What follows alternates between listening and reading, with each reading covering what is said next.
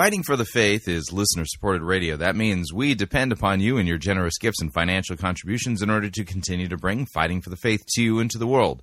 If you don't already support us, you can do so by visiting our website, fightingforthefaith.com. When you get there, you can click on one of our two friendly yellow buttons, or you can make your gift payable to Fighting for the Faith and then send it to Post Office Box 13344, Grand Forks, North Dakota, zip code 58208. And thank you for your support.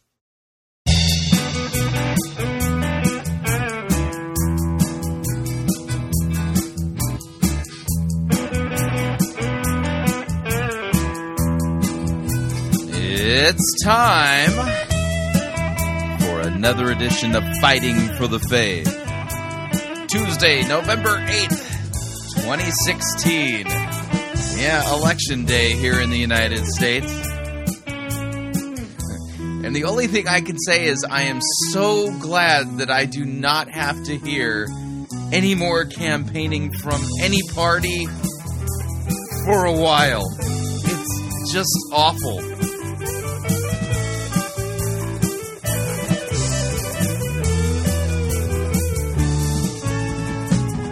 Thank you for tuning in. You're listening to Fighting for the Faith. My name is Chris Rosebrough. I am your servant in Jesus Christ, and this is the program that dishes up a daily dose of biblical discernment, the goal of which help you to think biblically, help you to think critically, and help you slow down. Stop, open up your Bible, and compare what people are saying in the name of God to the Word of God. No shortage of crazy things being said out there. We take the time to actually open up the Bible and do the comparative work to test to see if what the most popular pastors, preachers, teachers, conference speakers, self proclaimed prophets, prophetesses, self appointed apostles and apostolettes, and those generally put forward by the evangelical industrial complex is those who we need to be listening to.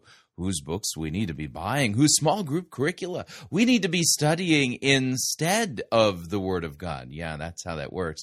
And over and again, we demonstrate that what is being taught out there and what is being said out there doesn't square with what God's word says. It is just Looney Tunes, is the best way to put it.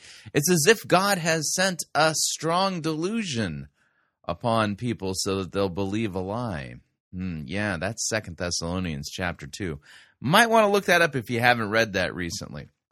So, um, like I said at the opening of the program, today is election day here in the United States of America, and oh man, it has just been a long, arduous presidential election cycle. I am not thrilled by either candidate, and I am literally just preparing for the worst and hoping for the absurd. That's all I can say. That's all I want to talk about. I don't like doing politics on this program. Years and years and years ago, um, I was actually very politically involved and so much so that I was the treasurer for the Republican Central Committee in Southern California for the congressional uh, districts 43 and 44 there in uh, Southern California. And uh, being the treasurer of the Republican Central Committee cured me of politics. That's just the best way I could put it. And so I have found a different uh, career path, a different dream destiny to fulfill, if you would. So. yeah. So talking about the elections, we're you know we'll we're going to start off with we're going to start off with William Tapley, the third eagle of the apocalypse and the co-prophet of the end times. And uh, he's he claims that Trump is seven seven seven in Bible prophecy. Yeah, that's weird because if you know anything about how biblical numbers work, 777 is God's number. And I seriously doubt that Donald Trump is God. Yeah, I'm just saying that's the number for the Trinity. But uh, yeah, you got to know your Bible very well to kind of figure that out. But uh, then we uh, will check in with the prophetess. That's P R O F I T E S S, prophetess. Uh, Vonda, eh, the nagging prophetess, as uh, she releases a uh, well, an important prophecy that that there's going to be a terrorist attack in New York City today on election day. So I, you know, we'll check in with that. Then we're going to head down to Faith Church in St. Louis as they uh, as they put up Omar Morris. Never heard this fellow before, but uh, we're going to spend a little bit of time unpacking this biblically. Omar Morris, How to Receive Your Healing is the name of the message. We'll uh, crack into the first part of that and uh, demonstrate that what is being taught there is not actually biblical teaching. Uh, it is a false teaching that, if you buy into this, will lead to despair. Uh, no, no way around it.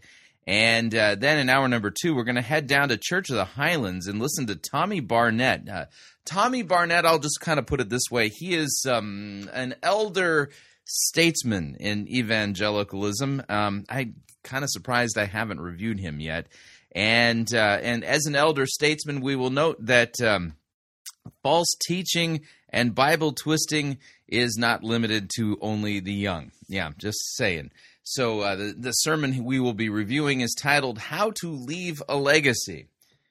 Uh huh. How to leave a legacy. So that will be today's episode of Fighting for the Faith. Strongly recommend that you make yourself comfortable. We have a lot of ground that we need to cover. And since we're going to begin with a William Tapley Third Eagle of the Apocalypse, co prophet of the end times update, that requires us to do this.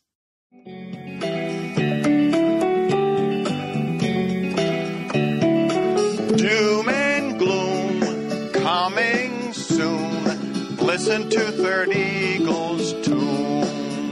Doom and gloom. God is telling us the end is coming soon.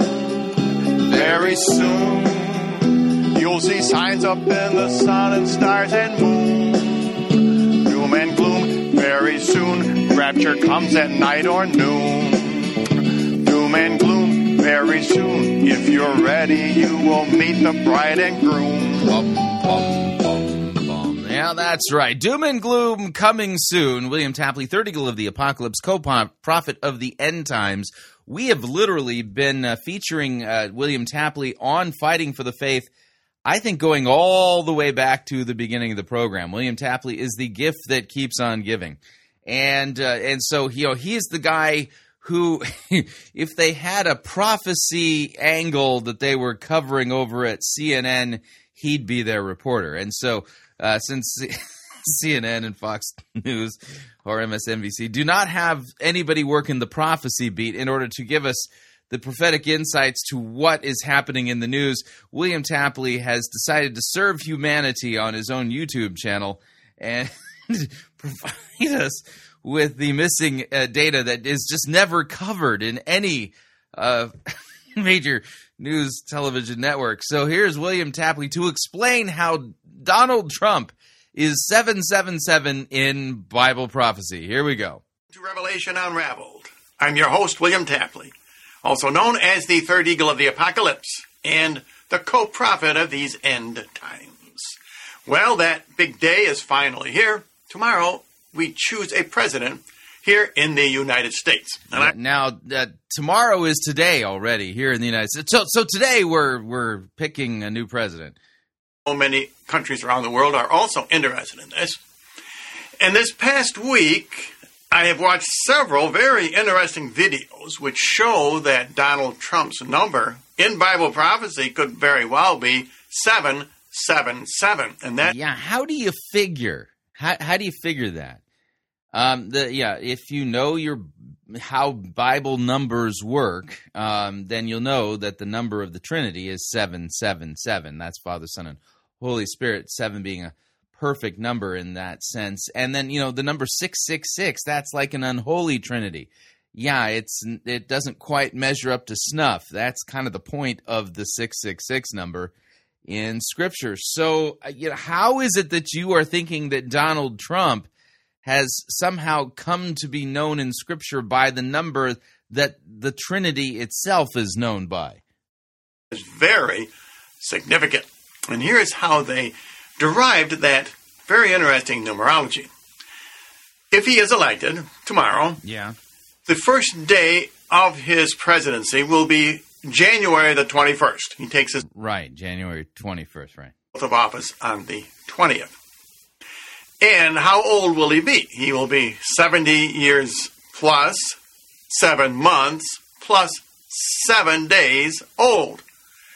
Very interesting and significant numerology. Oh yeah, yeah. Wow. Yeah, I hadn't even considered the whole birthday angle. Yeah, consider myself chastened here. Let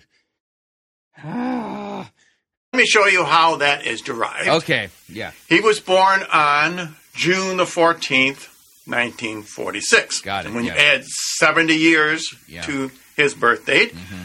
You come up with June 14th, 2016. Indeed. And when you add seven months, Yeah. you come up with January 14th, 2017, plus seven days gives you January the 21st, 2017.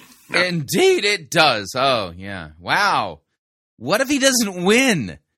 I mean, it, there's a chance he's not even going to win. He's inaugurated on the 20th, but his first full day in office would be the 21st. Okay, so he's inaugurated on the 20th, the, which would mess everything up numerically. So we just go to the next day, which would be the fir- his first day in office. Got it. Very significant. And I'll put some links to the videos below because they explain this maybe a little bit better than I just did.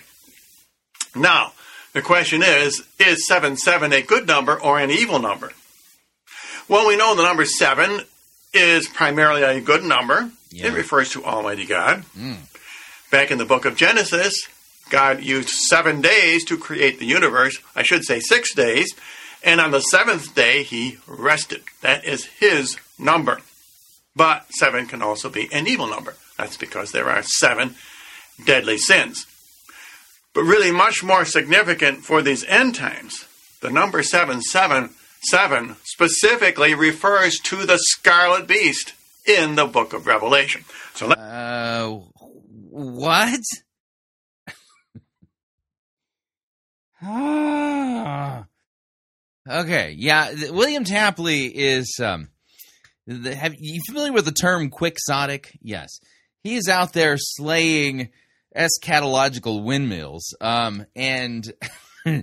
And way off topic, way off mission. You know, what we never really hear William Tapley talk about repentance, the forgiveness of sins, Christ's suffering and death for our sins, resurrection bodily from the grave on the third day, the, the need for us to repent, to be forgiven.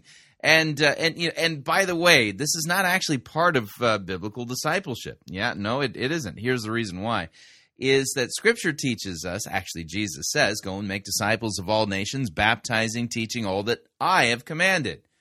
And I am with you always, even to the end of the age. So here's the idea is that what we Christians are to be um, uh, focusing in on as far as our discipleship, what we're to be meditating on, what our mind should be chewing on as far as uh, what we believe is coming from the Word of God, from the mouth of God, would actually be found in the written Word of God, rightly understood. Um, William Tapley, um, he, he may have spent a little too much time in the sun, and um, he may have baked that part of his brain and messed it up, and that's probably the reason why he's so focused on this other stuff rather than actual biblical Christian discipleship. You, you know what I'm saying? read that passage for you. Chapter 17 of the book of Revelation, Yeah. verse number 9. Mm-hmm. And here is the understanding that has wisdom. The seven heads are seven mountains upon which the woman sits, and they are seven kings. This would be the scarlet beast. This is the beast. Yeah, that that's two sevens there. Yeah, seven mountains. By the way, I think that's NAR talk. which burns the whore of Babylon with fire Yeah. in one hour. The mm. whore of Babylon is primarily the United States. The scarlet beast represents all the nations of the world which will support communism in the end times. And remember, the eighth and final beast morphs out of the seventh beast. And I got a very interesting email this morning from Fire 11 Hagil. I think he pronounces his user handle on YouTube. Hillary Clinton is the representation of the great harlot of Babylon.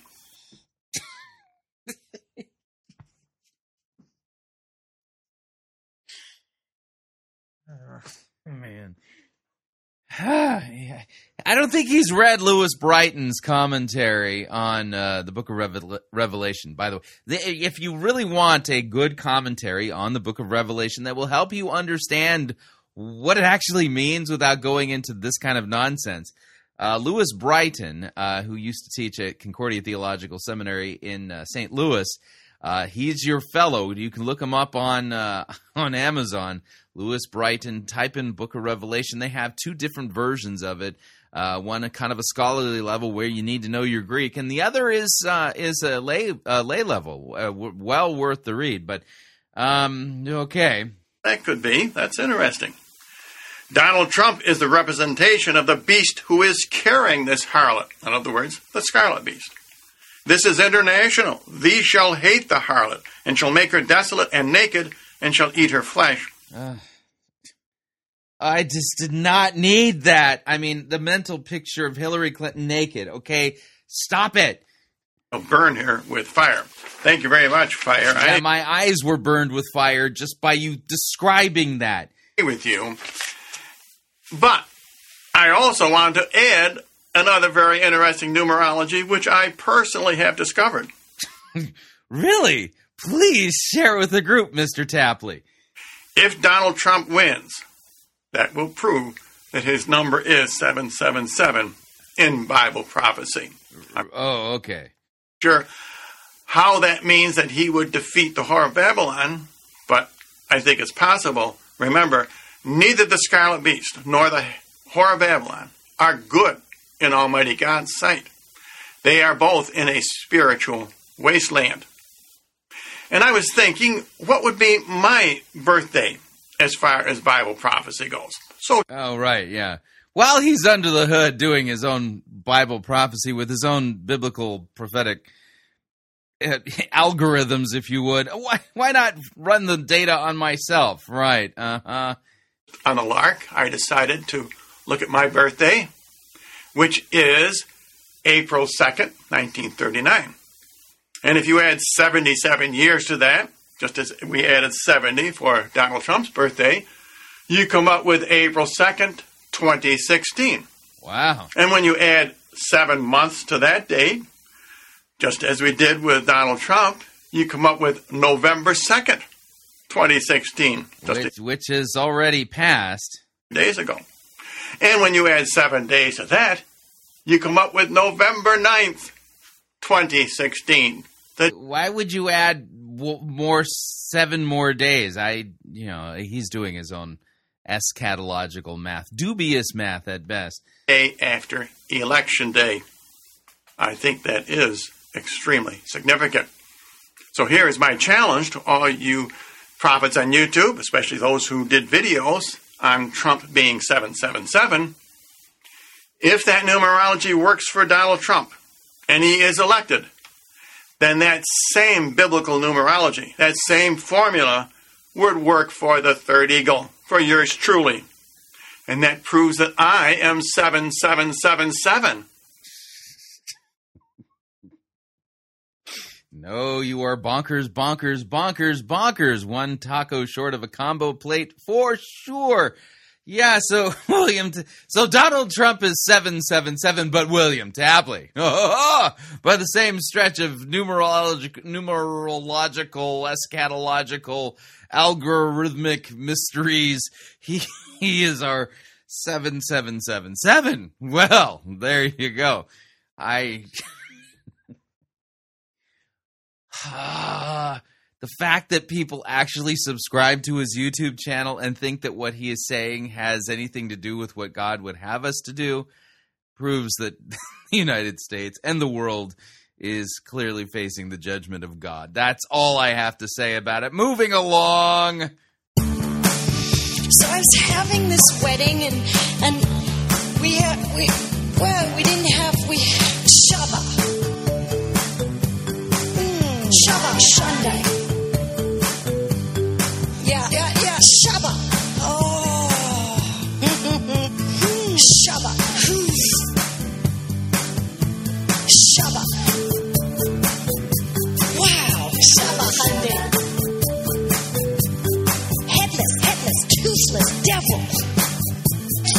Shut doors.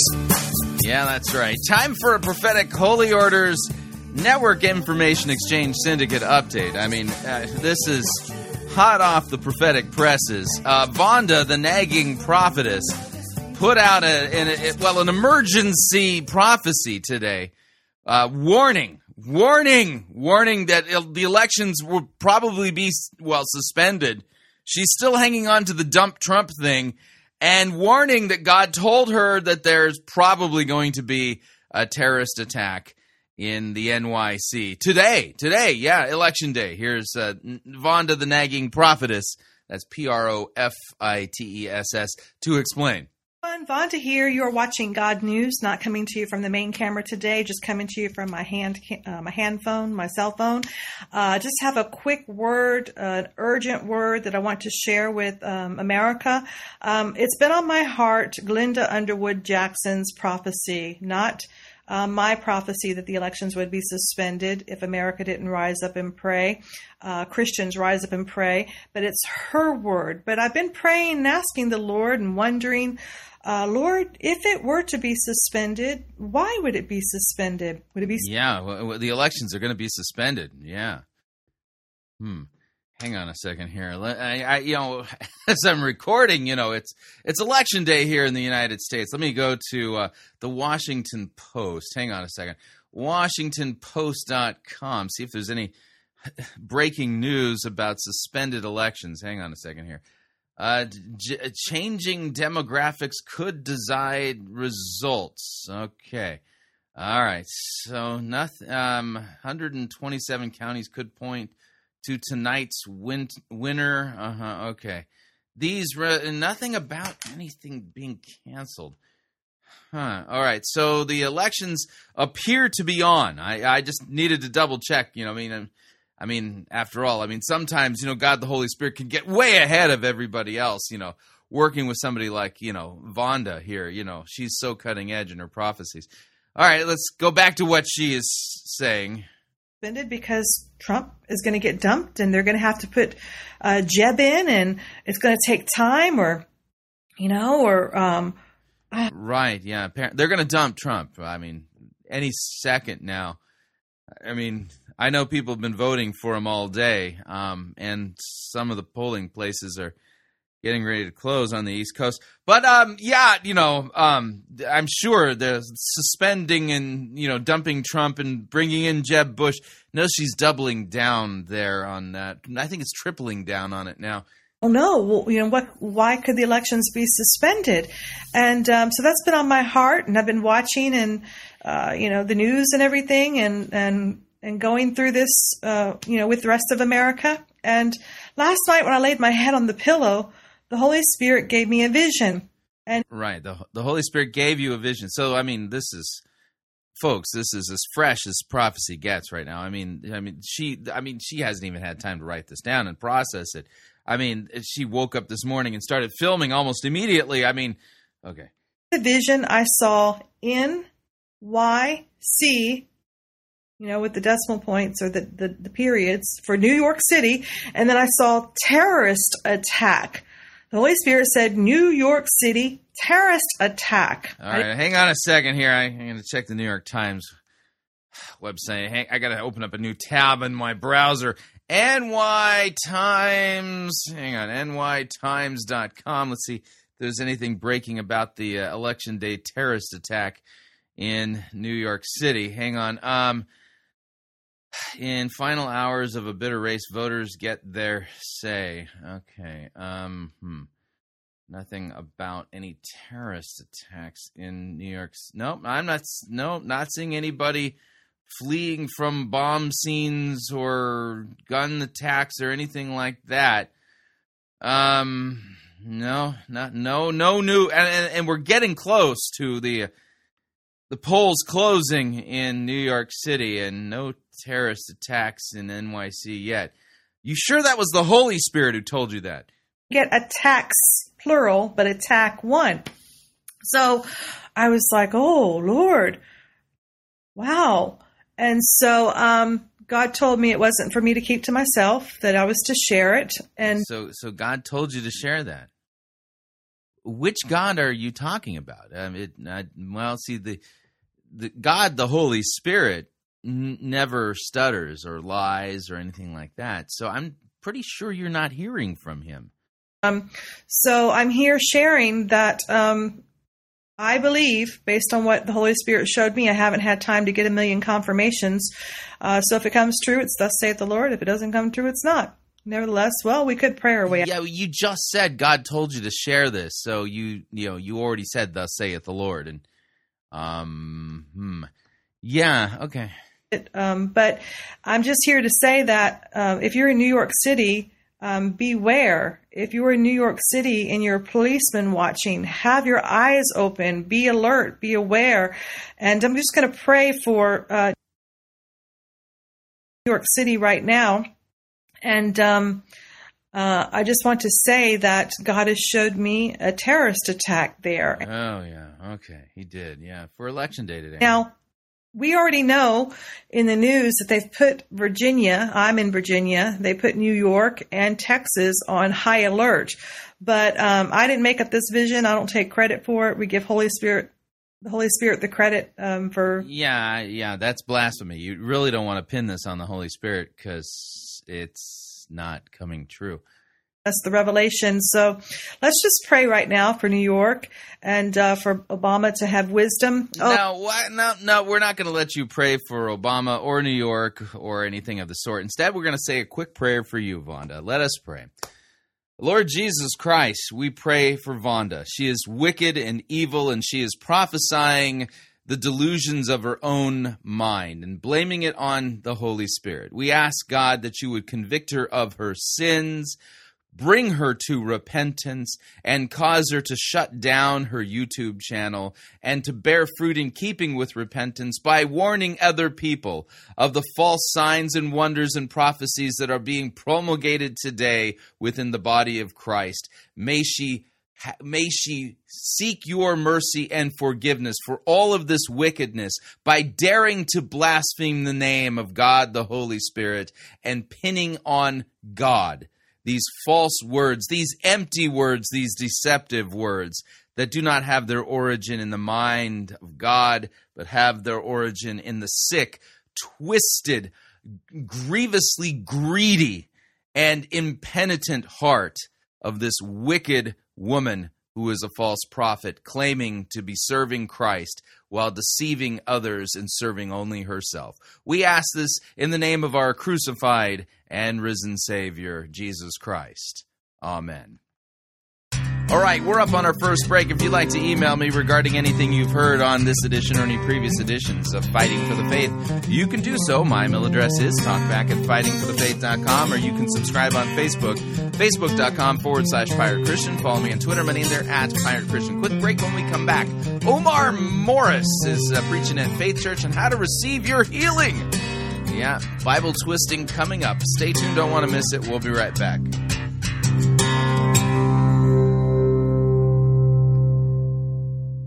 No itching ears are scratched here. You're listening to Fighting for the Faith. You're listening to Pirate Christian Radio. We'll be taking your false doctrine now.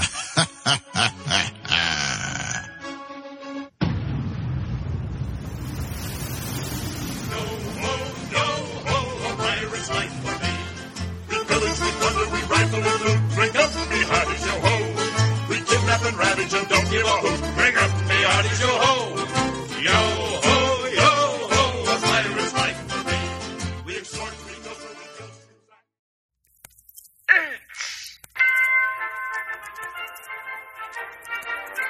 Max Holiday's Birdcage Theater presents Church Day Select.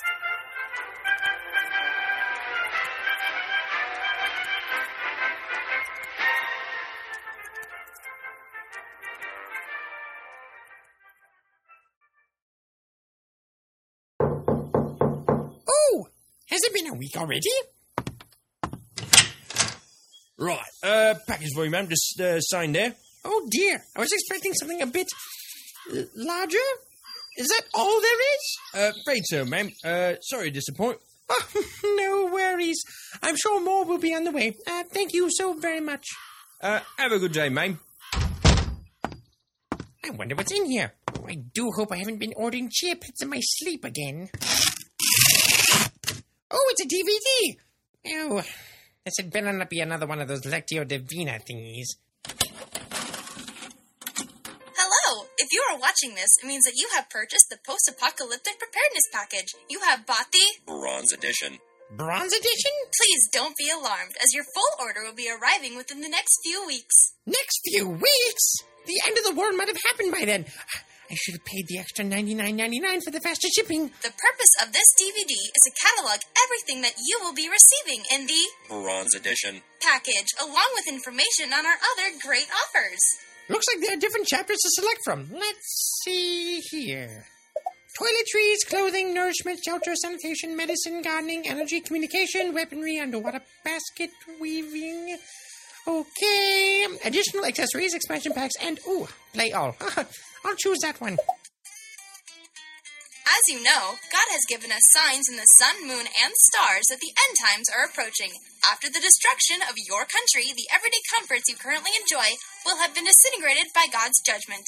By investing in our merchandise, you have proven to God that you have audacious faith in His prophets, seers, and visionaries. Now we're ready to dive into the crucial survival equipment you have purchased. Well, I'm certainly glad that God knows I'm faithful. No doom and gloom for me. You have purchased the Bronze Edition. Please pay attention to which items you will be receiving. I have my notepad ready. Part 1. Toiletries. In the bronze edition, your toilet paper will be made from the finest scratchy banana leaves and corrugated tree bark. Toilet paper made from scratchy banana leaves and. Wait, what? In the silver edition, your toilet paper will be made from all natural, organic, recycled plastic. In the gold edition, your toilet paper will be made from hand quilted spider silk. This can't be right. In the bronze edition, you will receive a block of wood with bristles and a baking soda solution for maintaining healthy teeth and gums. Here's a pro tip you can use your own hair as dental floss. Yeah. In the silver edition, you will receive. Oh my! I sat on the remote. It's fast forwarding. Um, uh, where's that darn play button? Oh, oh, right there it is. Part 5. Nourishment. In the bronze edition, you will receive 24 cans, each containing one month's supply of beans. As a nifty space saver, the cans are first filled with fresh river water, then topped off with dehydrated beans. This way, you'll have your food and water in the same convenient package. Strainers and can openers will not be included. The silver edition will provide dried fruit and vegetable packets along with a 36 month supply of chicken noodle soup and 50 gallons of distilled water. The silver edition will provide dried fruit and vegetable packets along with a 36 month supply of chicken noodle soup and 50 gallons of distilled water. What? How is that even fair? Gold edition buyers will be given 50 crates of freeze dried astronaut dinners. Flavors include chicken cordon bleu, lobster surprise, filet mignon, oysters, caviar, and steak. Cheese platters will be served on the side of every dish. Water will come in glass bottles along with a complimentary water fountain with color changing LEDs. This is ridiculous. I can't believe I wasted my cat's life insurance on this. Uh, What else is in this stupid thing? Gold Edition shelters have been constructed by our teams ahead of time for you. You will be getting your maps and keys to access your top secret bunker in the coming weeks. Complimentary bouncy castles and jacuzzis can be found next to the theater room behind the bowling alley. In the Silver Edition, you will get him and her matching gardening gloves. For prosperous crops, this edition includes an inflatable, radiation proof greenhouse. Part 33. Communication. Now pay attention, bronze buyers. Using two of your Space Saver nourishment cans, you can attach this six foot string to each side to make an electricity free telephone. As a special promotion, we will also be giving out 12 foot strings for long distance calls. Gold Edition weaponry includes six holy hand grenades, one hideaway moat, and I can't believe this. They didn't say anything about different editions on the website. How, how do I upgrade? I can't survive with any of the useless junk they're sending me. What are the shams of these sleazeballs running? I could have sworn she said something about expansion packs. Additional accessories, such as a Holy Ghost decoder ring or a church box CD, can be purchased individually for $24.99 each. Please wait for our full accessory list. Ah, I don't want to hear any more of this rubbish. Part 104 Expansion Packs. Our hottest item is the Mr. Sparkle Party Pack. This little number comes with four sparkle suits, one disco ball, seizure inducing strobe lights, and confetti poppers. It's fun for the whole family. I want my money back. This is an absolute outrage. I can't believe I fell for this ruse.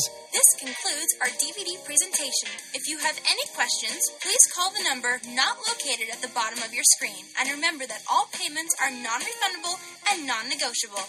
Thank you and have a wonderful apocalypse.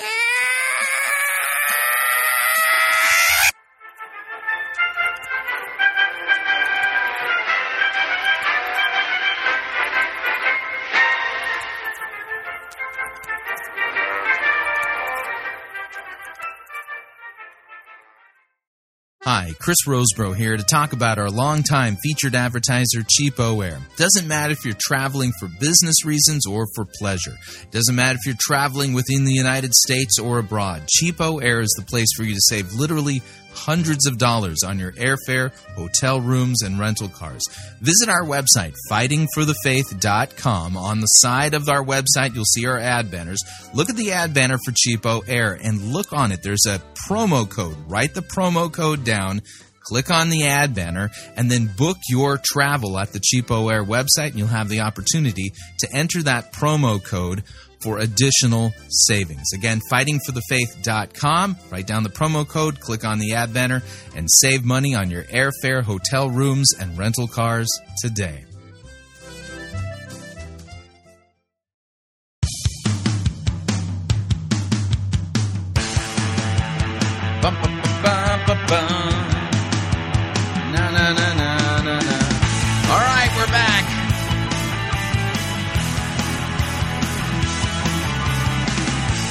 Listening to Fighting for the Faith could cause you to think that all those people claiming to be prophets and prophetesses are not. They're not actually hearing from the Holy Spirit. Just a reminder Fighting for the Faith is listener supported radio. That means we depend upon you and your generous gifts and financial contributions in order to continue to bring Fighting for the Faith to you into the world. And you can partner with us. That's right, it's a partnership. Visit our website, fightingforthefaith.com. When you get there, You'll see our two friendly yellow buttons. One says donate, the other says join our crew. When you join our crew, well, you get to pick your rank in our crew. That's right. There are four ranks to choose from. Lowest rank is Powder Monkey, $9.95 a month. After that, Gunner's Mate at $24.95 a month, Master Gunner at $49.95 a month, and then Quartermaster at $99.95 a month. This is a great way to support us. It helps us have a well, a firm foundation financially so that we can budget properly and plan our next exploits. And yes, we are planning them. And of course, if you would like to make a one time contribution, you can do so by clicking on the donate button, or you can make your gift payable to Fighting for the Faith and then send it to Post Office Box 13344, Grand Forks, North Dakota, zip code 58208. And let me thank you for your support. We truly cannot do what we are doing here without it. Moving along. It really doesn't matter what I do, what I do, As long as I do it with a flair. What effect a little smoke is with a dash of hocus pocus and the scent of burning sulfur in the air. I'm a fraud, a hoke, a charlatan, a joke. But they love me everywhere.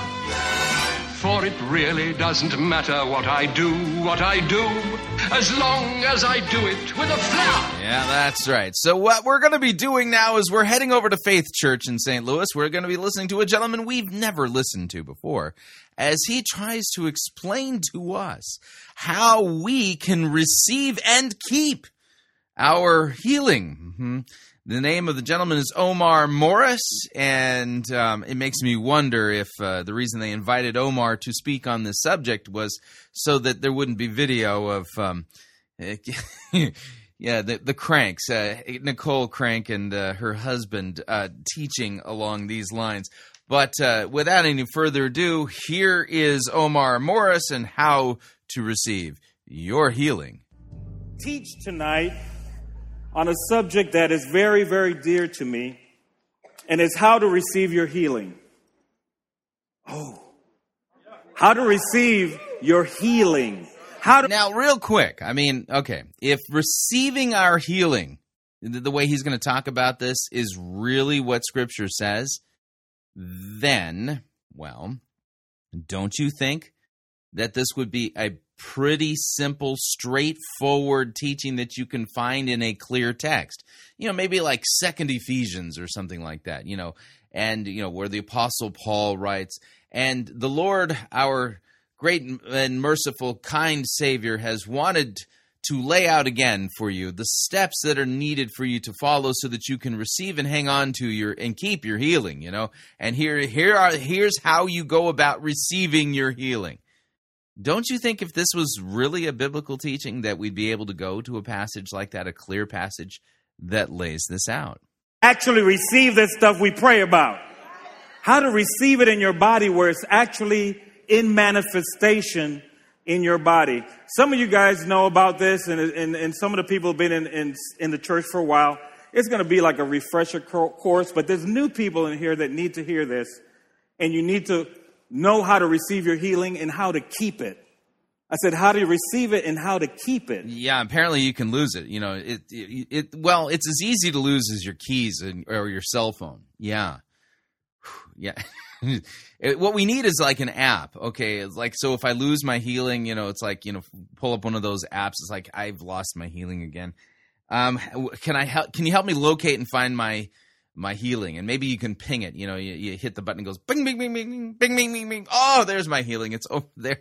It's right. It's underneath the couch. Oh man, it's a silly place for that to be. How to keep your healing? As a born again believer, we have many benefits, and one of the benefits that Jesus died for on the cross with his own blood is healing. Say healing. Eee, boy, that is a twisting, and I mean this. It is an absolute twisting of Isaiah 53. The claim that that healing is taken care of in the atonement, no, that's not actually borne out in Scripture. Uh, this is a twisting of God's word here. Now, the Bible says that healing is the children's bread. We have, through the blood of Jesus, of course, we have salvation. Amen. How many excited that you're saved? I'm excited that you have eternal life. How many of you are excited that you're going to heaven? Let me ask you this. Do you have your helmet of salvation on? You know what the helmet is, right?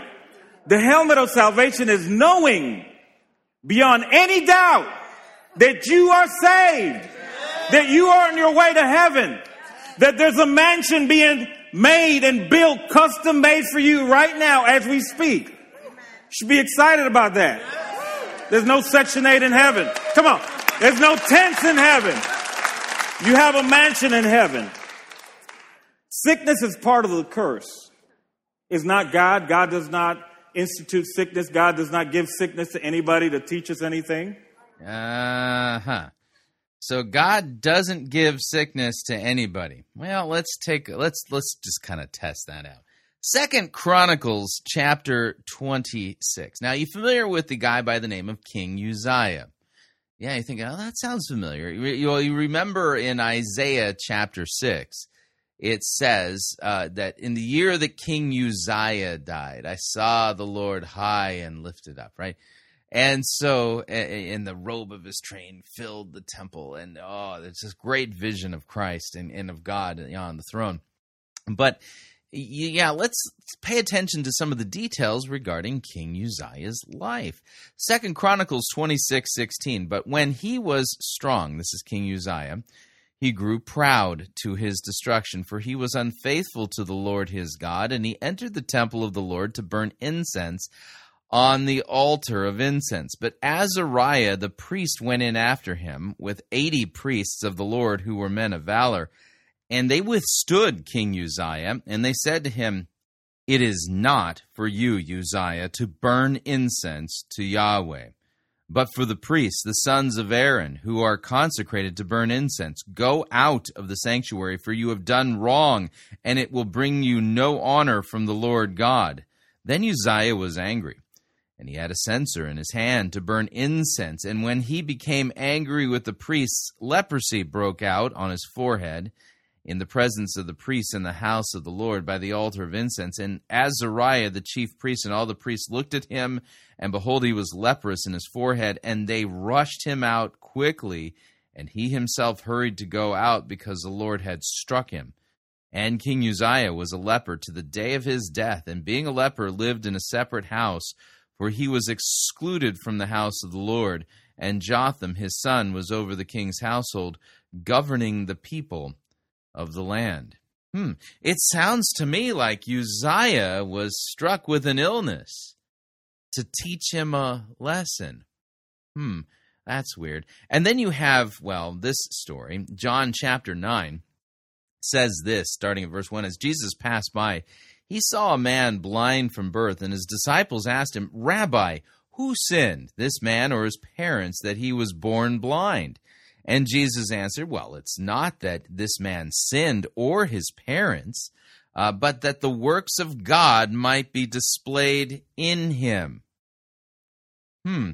Well, that's weird. I mean, here you have a fellow who spends the first half of his life blind, being born blind, and the purpose was in order that the works of God might be displayed in him?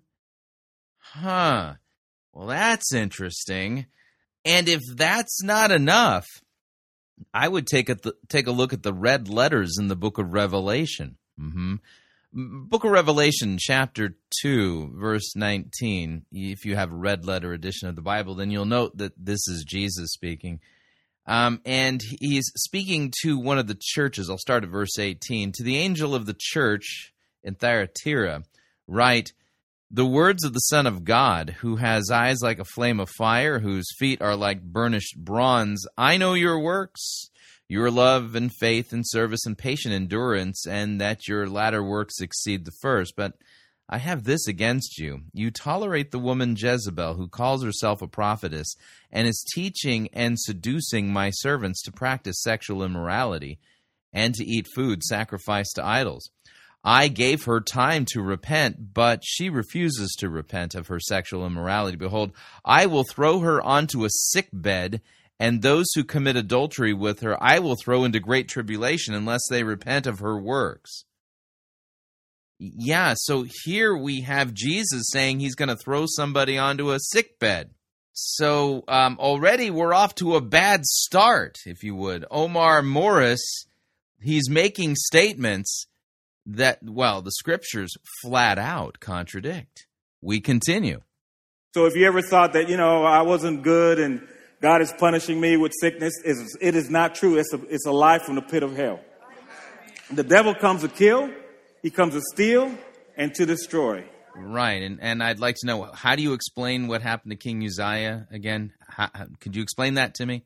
Jesus said, "I came to give you life and more abundantly, and that includes healing.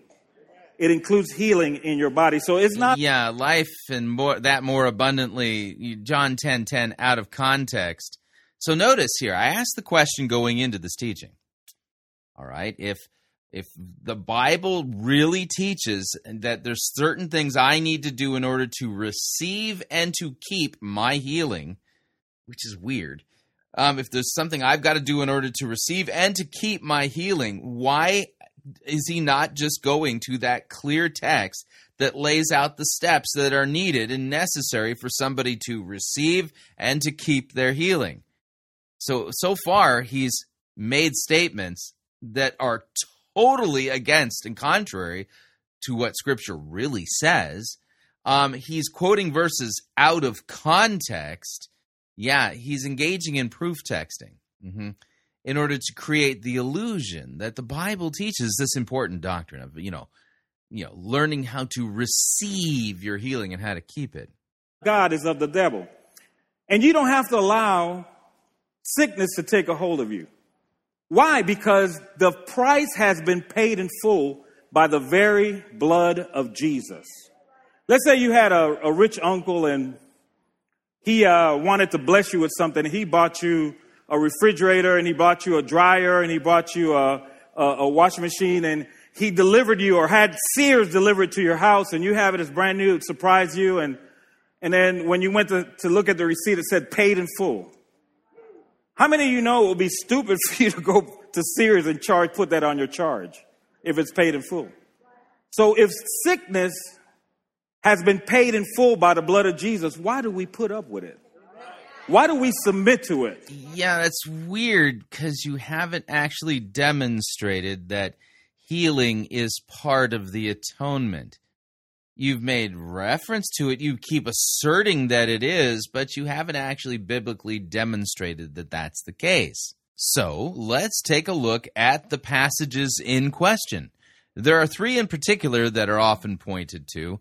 Uh, the most notable of them is Isaiah 53, verses 4 through 6, which reads Surely he, this is talking about Jesus, has borne our griefs, carried our sorrows, yet we, see, we esteemed him stricken, smitten by God, and afflicted. But he was pierced for our transgressions, he was crushed for our iniquities. Upon him was the chastisement that brought us peace, and by his wounds we are healed. All we like sheep have gone astray. We have turned every one to his own way, and the Lord has laid on him the iniquity of us all. And so when you read, well, the passage in context, by his stripes we are healed, the healing that is talking about that it's talked about there is not physical healing. No, it's not physical healing at all. The thing that it's referring to is the healing caused by our sin, the separation from God as a result of our rebellion and sin against him. Now, this also then is quoted in uh, 1 Peter chapter 2 verse 24 where it says he himself bore our sins in his body on the tree that we might die to sin and live to righteousness. By his wounds you have been healed. Have been healed. And see, here's the thing, and notice First Peter fits perfectly with the context of Isaiah 53. And the context of Isaiah 53 is not talking about physical healing. By his wounds you have been healed is referring to that we might die to sin. That's the issue.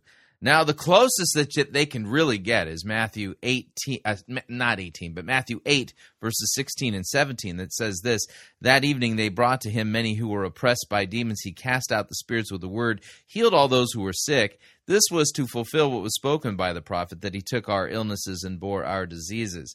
But see, even there, that's not saying that, uh, you know, our physical healing is promised in the atonement. The gist of Matthew 8, 17 is pointing out the fact that Jesus is fulfilling prophecy. So if healing is always guaranteed in the atonement, and all we have to do is learn how to use our words, stretch out with our faith in order to activate our healing and to make it ours, then why does it say in Philippians chapter 2, verse 25, I have thought it necessary to send to you Epaphroditus, my brother and fellow worker and fellow soldier, and your messenger and minister to my need. For he has been longing for you and has been distressed because you heard that he was ill. Indeed, he was ill, near to death, but God had mercy on him, and now not only on him, but also on me, also lest I should have sorrow upon sorrow. Yeah, you see, when you read in Scripture, I mean, Timothy had a stomach ailment. Paul says, you know, take some wine in order to ease your stomach problems. And then here we've got Epaphroditus. Poor fellow is near the point of death and almost died, but God had mercy on him. It doesn't say that, but that he stretched out and, and claimed his healing because, I mean, after all, it's paid for in the atonement, right? Right. You get the point. So, what Robert Morris is teaching here, and I mean this, it, this is the kind of doctrine that will cause somebody to despair. And the reason is quite simple. Well, you know, you get sick, and it just so happens to be the illness that's going to lead to your demise. Mm-hmm. It could be a long term degenerative disease. It could be something that, well, comes up like cancer aggressively is killing you from the inside out. And if you believe, well, I, I got to stretch out and receive my healing and act in faith and all this kind of stuff. Uh huh. And then when it doesn't happen, well, who does the fault lie with? The fault lies with you. You clearly didn't have enough faith. Mm-hmm. The problem is not with you, though. The problem is with Omar. What he's teaching is not what the Bible says at all. The Bible says, resist the devil and he shall flee from you. So sickness is from the devil. I want to make sure you. Yeah, uh-huh. but Jesus sent it on Jezebel, right? Yeah. God sent it on Uzziah. Uh, it's just the weirdest thing. You know, sickness is from the devil, and yet I just gave three cogent examples of, well, illness and disease coming from God. Weird. Saying sickness is not of God, it's of the devil. So you resist it, you don't have to put up with it. But sometimes in our benefit package, that we have as believers and Christians, sometimes we don't receive that benefit too well. So that's why I want to talk about it tonight. How many know when you get a new job, you don't only ask how much is your salary, but you inquire about the benefits. You inquire about what's it, do I have paid vacation? Is, uh, I have me, uh, medical insurance, maternity leave. Come on, somebody. I don't ask for that, but maternity leave. And, you know, you have all these benefits and you want to know your benefits. And how many know that when you find your benefits, you don't forget about your benefits? You're the first one to go to the boss or go to, to, um, whatever. And you say, Hey, you know, this, this came with a package.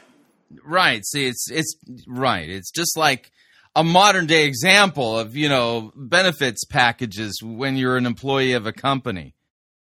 Yeah, don't you think that doesn't quite fit because benefits packages are quite the new thing here. So notice he's using a modern day concept to well twist the scripture because watch where he goes with this next and just ask yourself the question in the biblical text that he's going to point to does the word benefits mean the same thing as what he's talking about regarding these benefits packages that we have as employees? This is one of my benefits. But you know, the Bible says in Psalms 103, and we're getting ready to read it, that God said that we would forget of our benefits with Him. And here it is Psalms 103 and verse 1. It says, Bless the Lord, O my soul, and all that is within me. Bless his holy name. Bless the Lord, O my soul, and forget not all of his benefits. Don't forget them. And you know why the. Yeah, right. The reason why Psalm. this is awful. Psalm 103 says, Forget not his benefits, is because you need to pay attention to the benefits package. You know, you know and so uh, i mean when we twist isaiah 53 it says one of the benefits of the atonement is your healing so you don't want to forget the benefits package. Boy is this creative but it's flat out false. Said don't forget him because he knew we would. That's why he said it. Don't forget the benefits. We're saved. We're going to heaven. Some people are like, I, I was teaching Bible study the other day, and this guy said, I'm just glad I'm saved, man. I'm, I, am glad I'm making it in. I said, I said, you just glad you're on first base? You just slid right in. No, no, no, no, no, no. There's victory on this side. I said there's victory right here on earth. On this side. God wants us to enjoy benefits that He has paid through the blood of Jesus. So there's much victory, much victory on this side. So don't forget your benefits.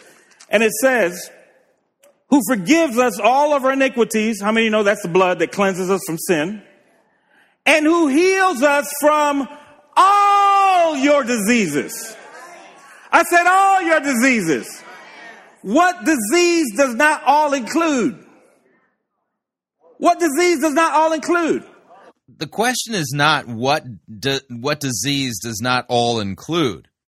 The question is, when are we healed of all of our diseases? Because Christians, from the beginning, it's recorded even for us in the New Testament, have suffered from diseases and have died from them. So if the Lord has, he- has healed us of all of our diseases, when do we experience that? Now or when Jesus returns in glory to judge the living and the dead and we're raised from the dead? Uh huh.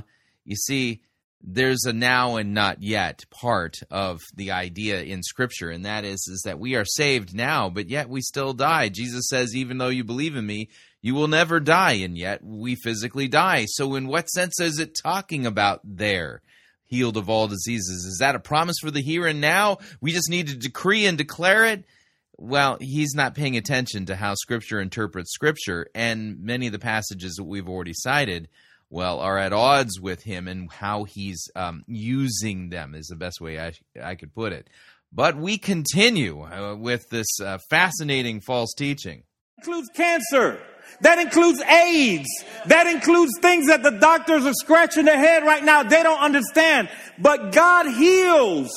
He is in the healing business. He will heal you. And I'm going to teach you how to receive your healing by faith. Because everything you receive from God, you must receive it by faith is the only way. Now, he, the next two scriptures we, we quoted, I want you to memorize this. I want you to actually go home and try memorizing this in the next um, two weeks. um, Isaiah 53 and 5, we quote that like crazy. It says, But he was wounded. He, who was he? Jesus. He was wounded for our transgressions. He was bruised for our iniquities. The chastisement of our peace was upon him. And by his stripes we are healed. It says we what? Are healed. Does it say we're going to be healed? It says we are. What tense is we are? That's present tense. Right now. So you are healed right now. Well, Pastor Omar, I don't understand. If you said I'm healed and the Bible says I'm healed, why do I feel sick? That a good question, right? So if I feel sick, I must be sick, right? Wrong. That's wrong. If you feel sick, that means there's symptoms that are attacking your body that are trying to cause you to believe that you're not healed. And they want the, the symptoms which the, which the enemy sends to you. And I'm not saying they're false. You could put it, you could go and take uh, the blood, your blood and put it in a micro, microscope and you could see the virus. You could see the bacteria, but that bacteria has no right to live in your body. It's there as an illegal alien. And how many of you know if you have a thief that comes in your house, he needs to be cast out through the police, through your own weapon, through your karate or something. You need to get rid of the thief because the thief comes to steal, kill, and destroy. So if sickness manifests in your body, don't submit to it. Resist it.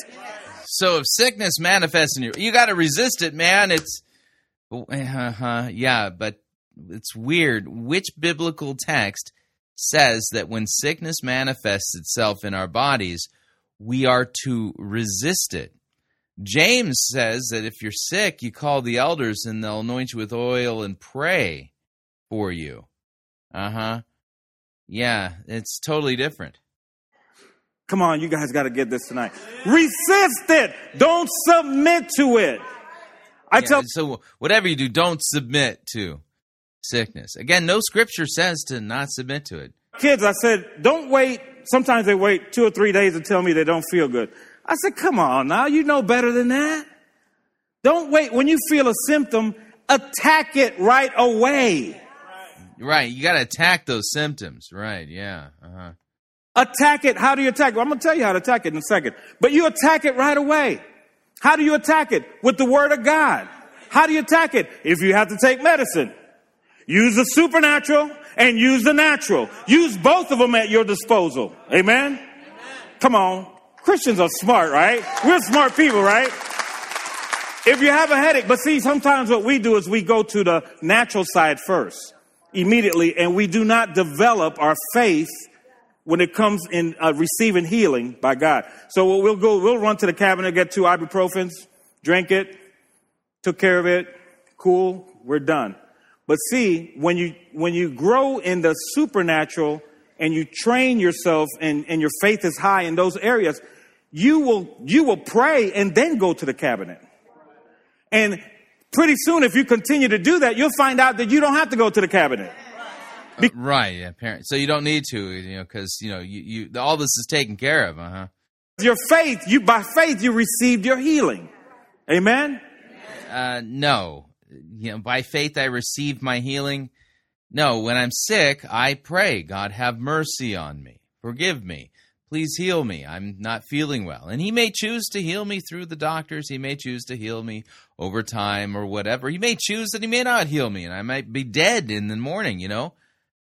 That's all God's prerogative. But the thing is, is that again, I'm just going to note this: the things He's saying to do, Scripture doesn't say to do.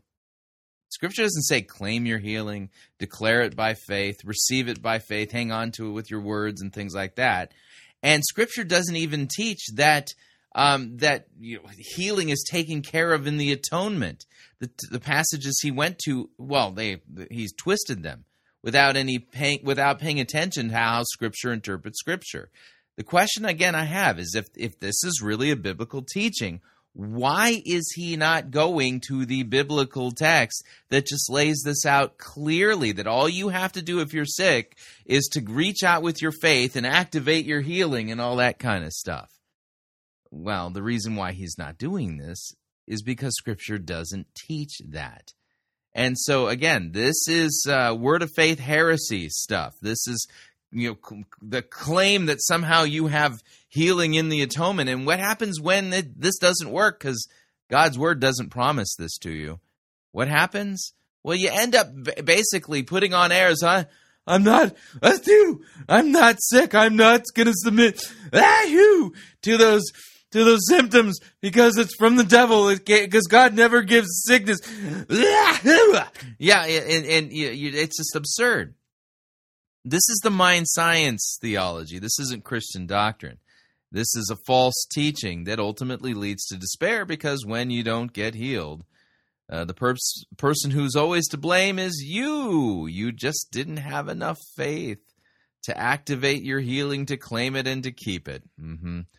Yeah. All right. We're up on our second break. If you'd like to email me regarding anything you've heard on this edition or any previous editions of Fighting for the Faith, you can do so. My email address is talkback at fightingforthefaith.com or you can subscribe on Facebook, facebook.com forward slash Pirate Christian. Follow me on Twitter. My name there at Pirate Christian. Quick break. When we come back, we have a sermon from uh, Church of the Highlands. Tommy Barnett, uh, elder statesman in evangelicalism, will be presiding to teach us how to leave a legacy. Stay tuned, don't want to miss it. We'll be right back. No itching ears are scratched here. You're listening to Fighting for the Faith. Pirate Christian Radio Theater presents Death of a Salesman. Are ye a salesman? Why, yes, I am. Uh, Can I interest you in some.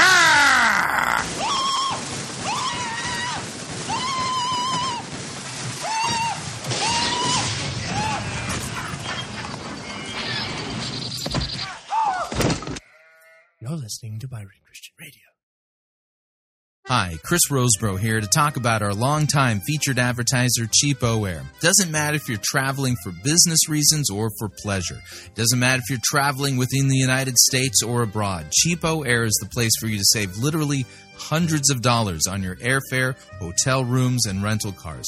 Visit our website, fightingforthefaith.com. On the side of our website, you'll see our ad banners. Look at the ad banner for CheapOair and look on it. There's a promo code. Write the promo code down. Click on the ad banner and then book your travel at the CheapOair website, and you'll have the opportunity to enter that promo code for additional savings. Again, fightingforthefaith.com. Write down the promo code, click on the ad banner, and save money on your airfare, hotel rooms, and rental cars today.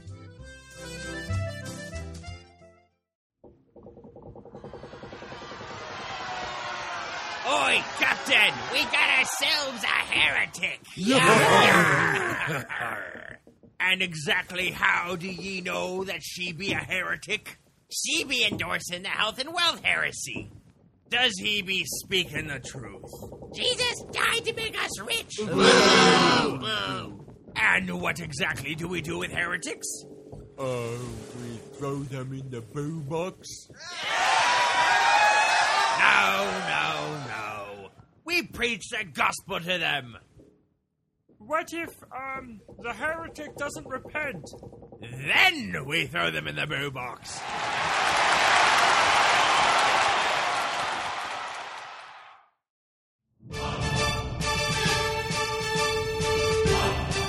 To err is to heretic. To R is to pirate. Get yourself over to www.piratechristianradio.com forward slash Reformanda and purchase yourself a copy of the game Reformanda and join the fight for the faith today.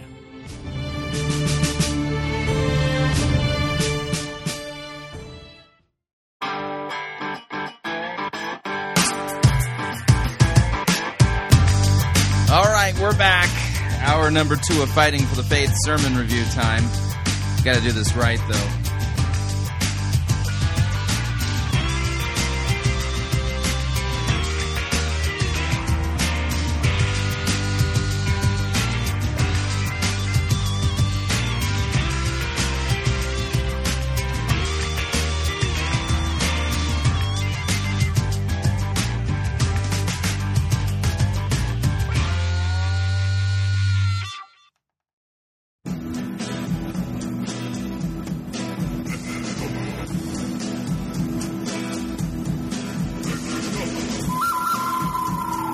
The bad, the ugly. We review it all here at Fighting for the Faith. We're an equal opportunity sermon reviewing service. Today's sermon comes to us via Church of the Highlands.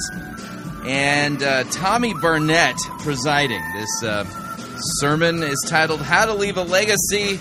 And like I've been saying, it demonstrates that um, Bible twisting is no respecter of age. Yeah, e- e- even if you're an elder statesman in evangelicalism, you can buy into false teaching and false doctrine and a false emphasis in Scripture and get up and deliver a message that really is not Christian. So I think you get the point. So let me back off on the music. And without any further ado, here is Tommy Barnett and How to Leave a Legacy. All right.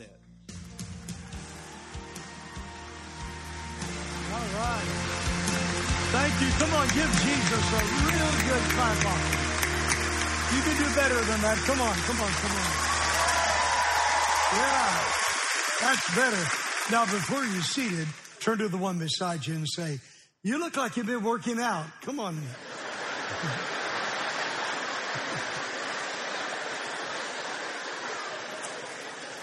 Well, don't you feel better already? What a joy it is to be at one of the world's greatest churches. Wow.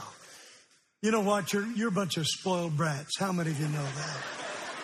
Really, truly, this is literally the, one of the great churches of the world. Don't you ever get used to it. If you do, God may give it to somebody else.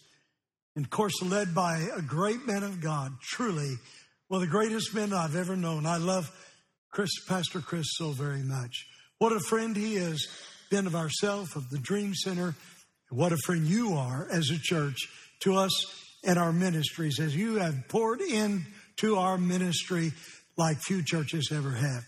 In short, I love you and I thank God for you.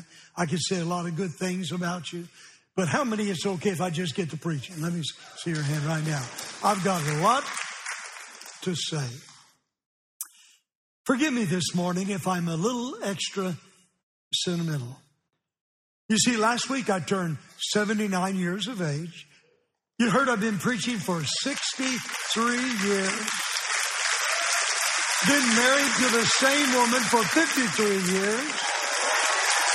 Have preached over 18,000 messages in my lifetime.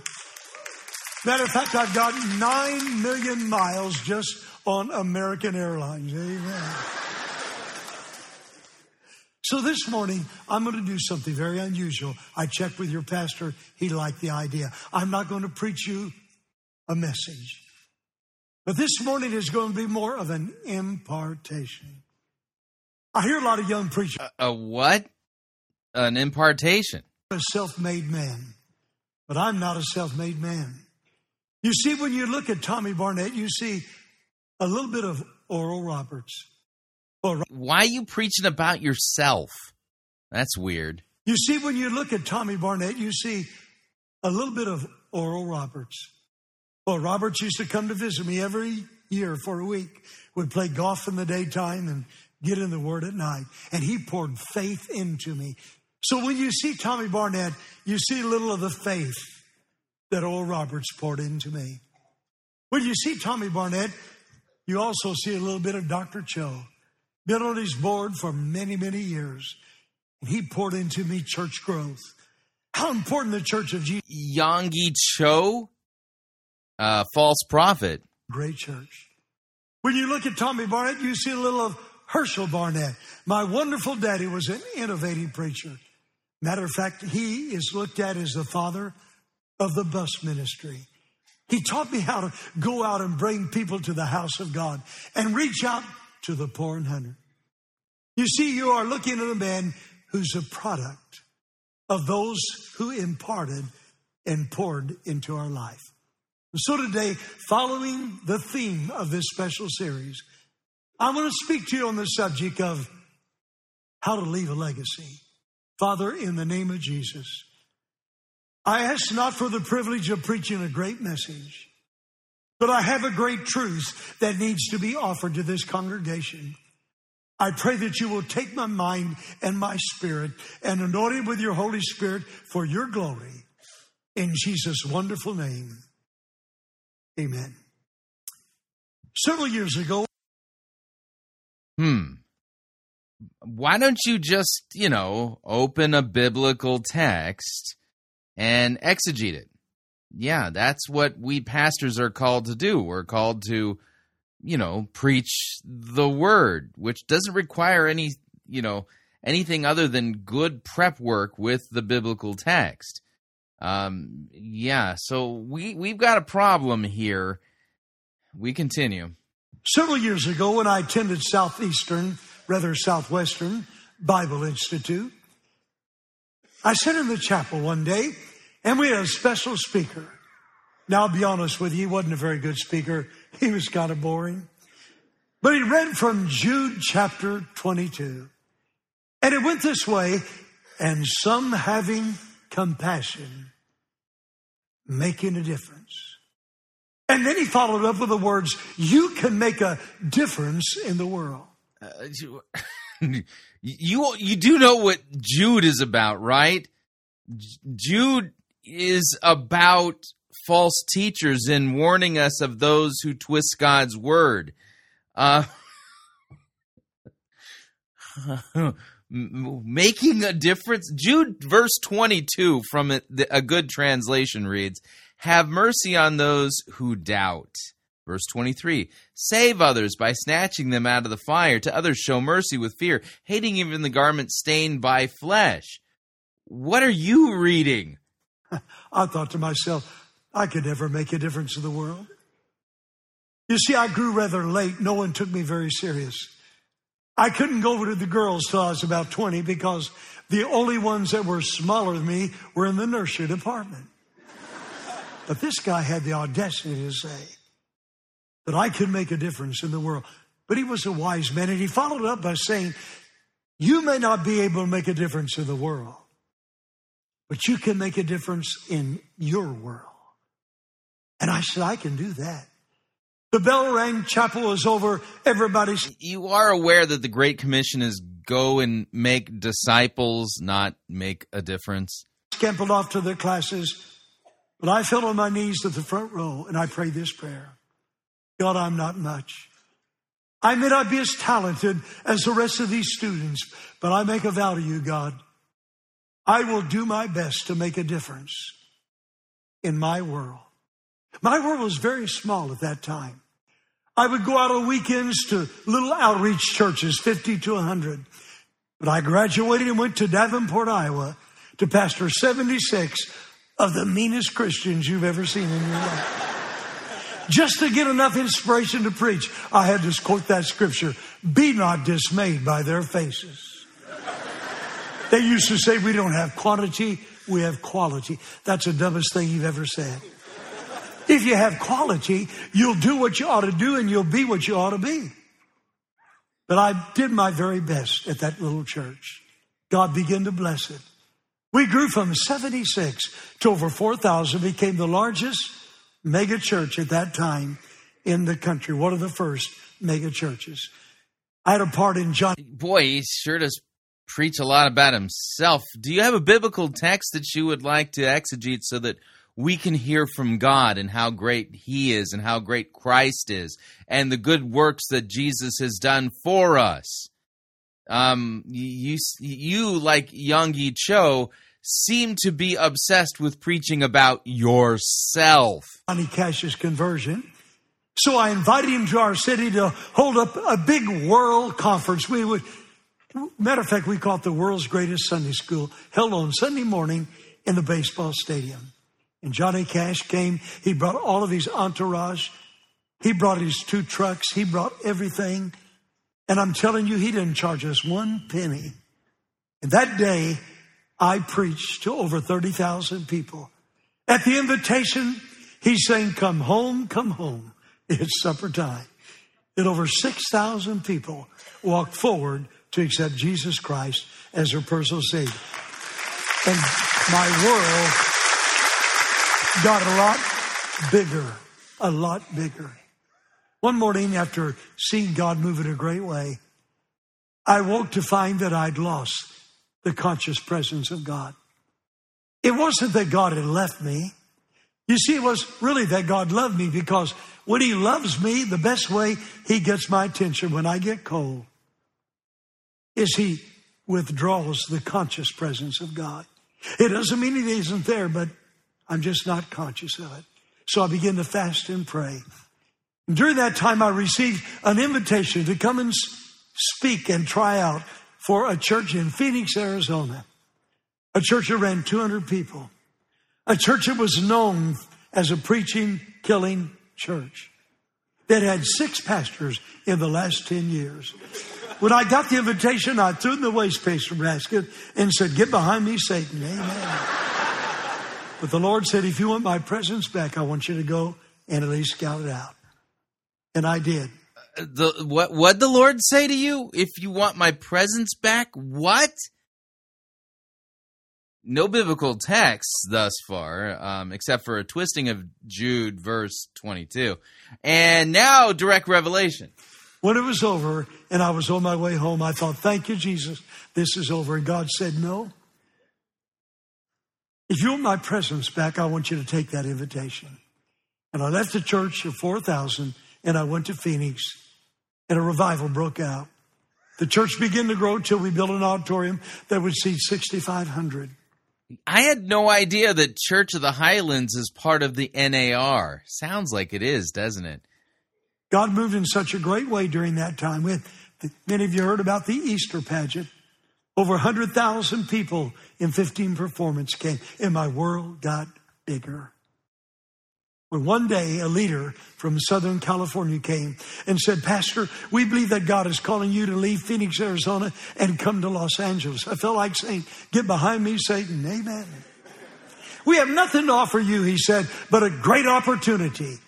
We have no money. We have a little bitty church, but a great opportunity. How many of you hate those great opportunities?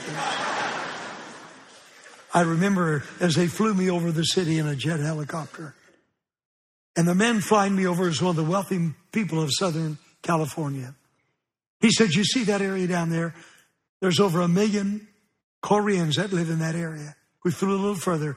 He said, There's 750 Jewish Orthodox Jews that live in this area. And he began to point out of the pockets of hundreds of thousand people at the most diverse city in the world. And he said, Pastor, this is what you can do. As I looked down, I thought to myself, how could I ever make an impression on this city? 25 million people in the LA area. I'd be like a little bitty ant in a molehill. How do you even advertise in a city like this? And suddenly, God brought the words back of that old preacher who said, if you'll make a difference in your world, then maybe God can use you to make a difference in the world. I learned something that day that I would do my best to make a difference in my world. Maybe God could use me to make a difference in the world. And that's what I want to talk to you about today.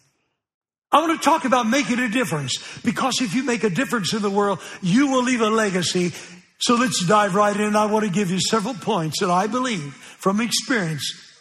Um, am I sinning if I don't want to leave a legacy? I mean, you do understand that most people who live and die, um, they're pretty much well forgotten, yeah, within a few years after their death. And then, of course, you know, the generation of people who knew them, you know, once they all die, yeah, very few people, very few people who've ever lived are spoken of, you know, have their names in the history books and things like that, you know. That'll help you make a legacy in the world. Number one, if you want to leave a legacy, you got to have a sense of humor. Right. Yeah. Um, do you have a biblical text for that? Some people actually think that I have a sense of humor, and um, this isn't tickling my funny bone here. Uh, you're supposed to be preaching the word. Uh, where in the Bible does it say, if I have a sense of humor, I can leave a legacy? You say, that's a strange one. What's a sense of humor? It's the ability to be able to laugh at yourself. And if you don't think that people are funny, just look in the mirror. Amen. If you don't believe that people are funny, look at the one beside you right now. Come on. That'll make you laugh right there. Amen. You see, when you go through life and you reach out to your dreams, sometimes it's not pleasant.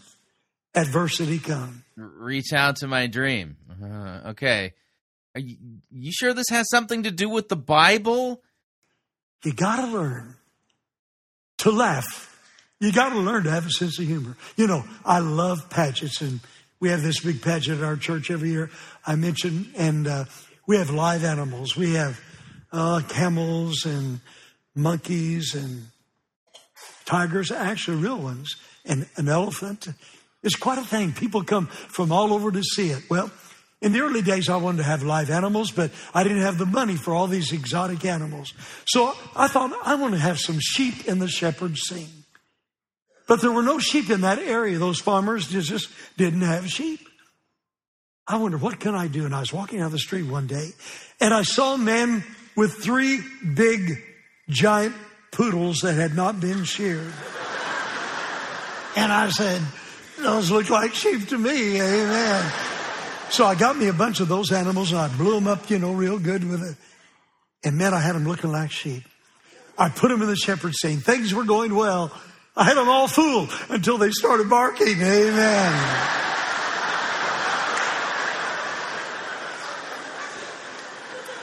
It pays to have a sense of humor. Could you say amen for that?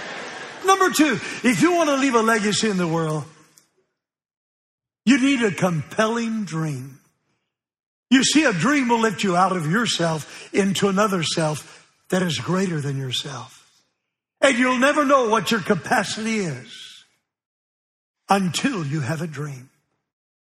There are people in this building who have a dream. You don't dare tell anybody because you're afraid they will laugh at your dream. Yeah. Um, where in the Bible does it say I, I need to have a dream?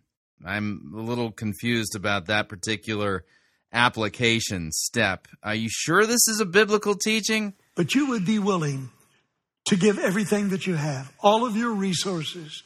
You'd be willing to give your life and your time and even die for this dream.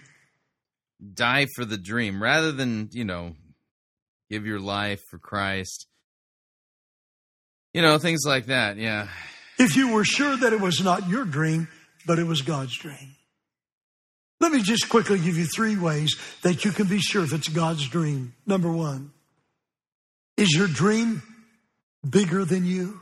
Uh-huh. Where in the Bible does it say if my dream is bigger than me, then that proves it's from God? Is it so big that everybody knows that if you pull it off, it had to be God because you're not that hot?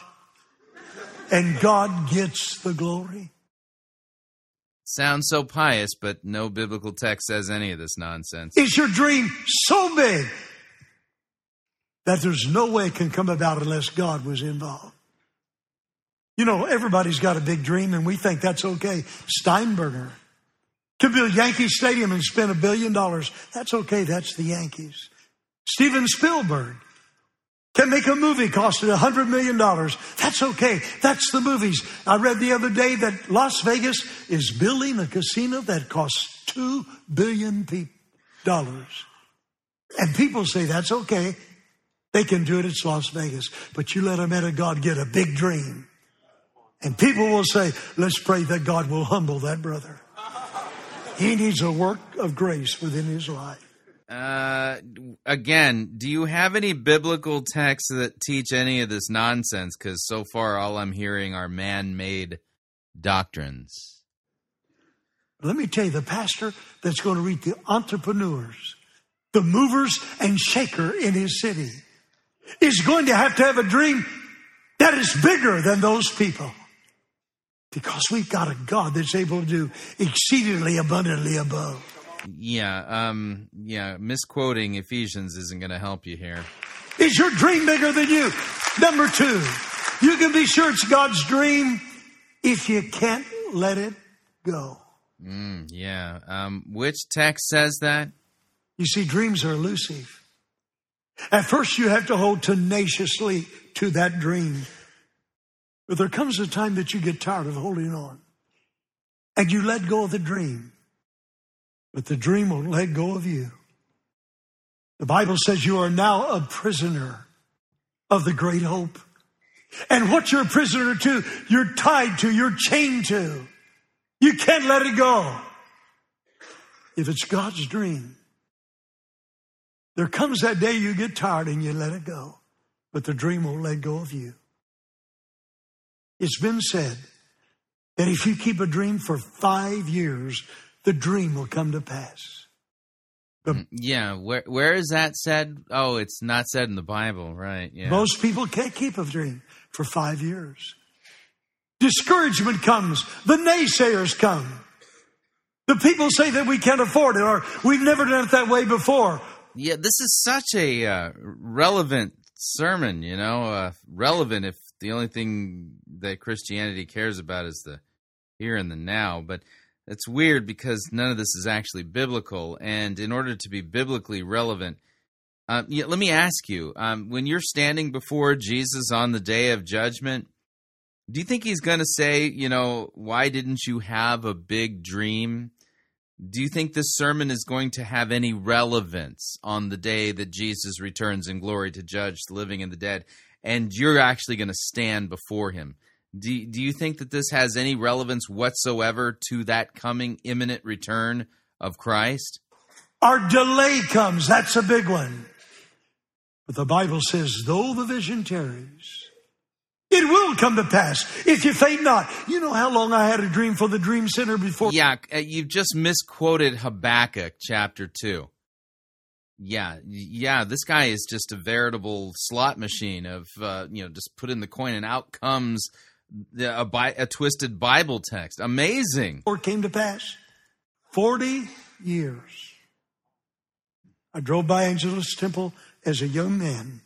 I looked at the temple and God spoke to me and said, someday you're going to be the pastor of Angelus Temple. Mm, so God told you that, huh? Yeah. Boy, this guy hears a lot from God. We're hearing nothing of God's word rightly handled, which kind of begs the question why should I believe that God speaks to this person when every time he opens his mouth to handle a biblical text, he twists it and mangles it to say something it doesn't say? I said, God, you really miss God on that one. Amen. I'm assemblies of God and they're four square, and we have no dealings one with another. Isn't that pitiful? Amen. We're drawn together today by relationships. Come on, say a good amen. The dream now has come to pass, but most people won't wait 40 years. But if you're going to leave a legacy, number three, you got to make every day a masterpiece. Right. Ha- have you made every day a masterpiece? hmm Yeah. Wow. Looking back over the past few weeks, none of them were masterpieces. Most of them, rough sketches. Yeah. Hastily drawn.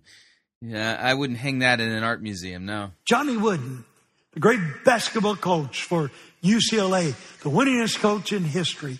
Who was not one of Jesus's apostles. I'm just saying, Wooden actually doesn't show up in the New Testament. He wrote a book in which he tells a story that when he was a boy, his dad told him to approach every day like it was a blank canvas to paint on. And that day he would paint a masterpiece by the way that he lived, that he presented to God at the end of the day. I just decided that I'm going to approach every day as if it's a new day. Aren't you amazing? Yeah. All glory be to you. It's God's masterpiece. And people who are legacy make every day a masterpiece. Number three, if you're going to, number four, if you're going to leave a legacy, you've got to learn to enjoy the trip. Right. Yeah. You can find this in Fifth Hesitations, chapter 96. Yeah. Because did you realize that the joy is not the destination? The joy is in the climbing. That's where the joy is. But here's what we do.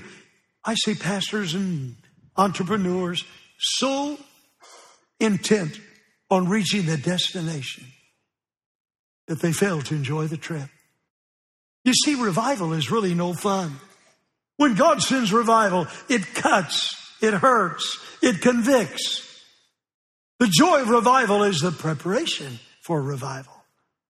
The prayer, the fasting, the fellowship of knowing God. You got to learn to enjoy the trip. I made up my mind years ago that I wanted to reach the world for Christ, but I wasn't going to reach, I wasn't going to lose my children. I was going to go to all their ball games. At five o'clock, I was going home and I just let the church take care of itself. I spent time with my children. I went to all their ball games. I, I cheered louder than anybody. I booed louder than anybody because the umpire deserves that. Come on, say a good amen. I made up my mind I was going to take life like I take a wash rag and squeeze every drop out of it. You're looking at the happiest old man you've ever seen. I'm enjoying the trip to the destination. Number five, you're going to leave a legacy, whatever you want in life to get it, you got to give it away. If you want joy, just spread joy wherever you go. If you want peace, promote peace to everybody you see. If you want money, then be gracious and give. If you want to gain weight, if you want to gain muscle, you got to give away energy. And it will come back pressed down, shaken together, and running over. Several years ago, a lady came in my office for counseling. She sat down on the sofa and I said, What can I do for you? She said, Pastor, I think I'm having a nervous breakdown. How can I, how can I avoid this nervous breakdown? I said, I got the solution. I want you to go home and bake some cookies. She said, What does that have to do with my nervous breakdown? She was irritated. I said, Then take those cookies down to the convalescent home and give it to those people. She got mad. Hmm. What does that do with my nervous breakdown? She got up, walked out mad, just left me. I see her church and she tried to avoid me. I see her on the other side of the building. I go, and she goes, she avoided me. One day I came around the hall, almost ran right into her. And I said, excuse me. Hey, by the way, how's your nervous breakdown coming? She said, I canceled it. I said, What'd you do? I baked some cookies. Nobody has a right to live in self pity. When there's so much hurt in the world, so many people that you can pour into as vessels and change their life and your life to be changed while doing it. Yeah, it's all up to you. It's yeah, you you. I don't. I don't even think you need God for this sermon. I, you could be an atheist and apply some of these steps. Um, yeah, except for the receiving direct revelation part. You know, I don't know this congregation real well, but I want to tell you the happiest people in this building are the pe- people who live for others. It is said of David that he served his generation in the will of God, and then he fell upon sleep. One time he was running for his life, and little Abigail, the servant, looked at him and said, David, you got a bundle full of life.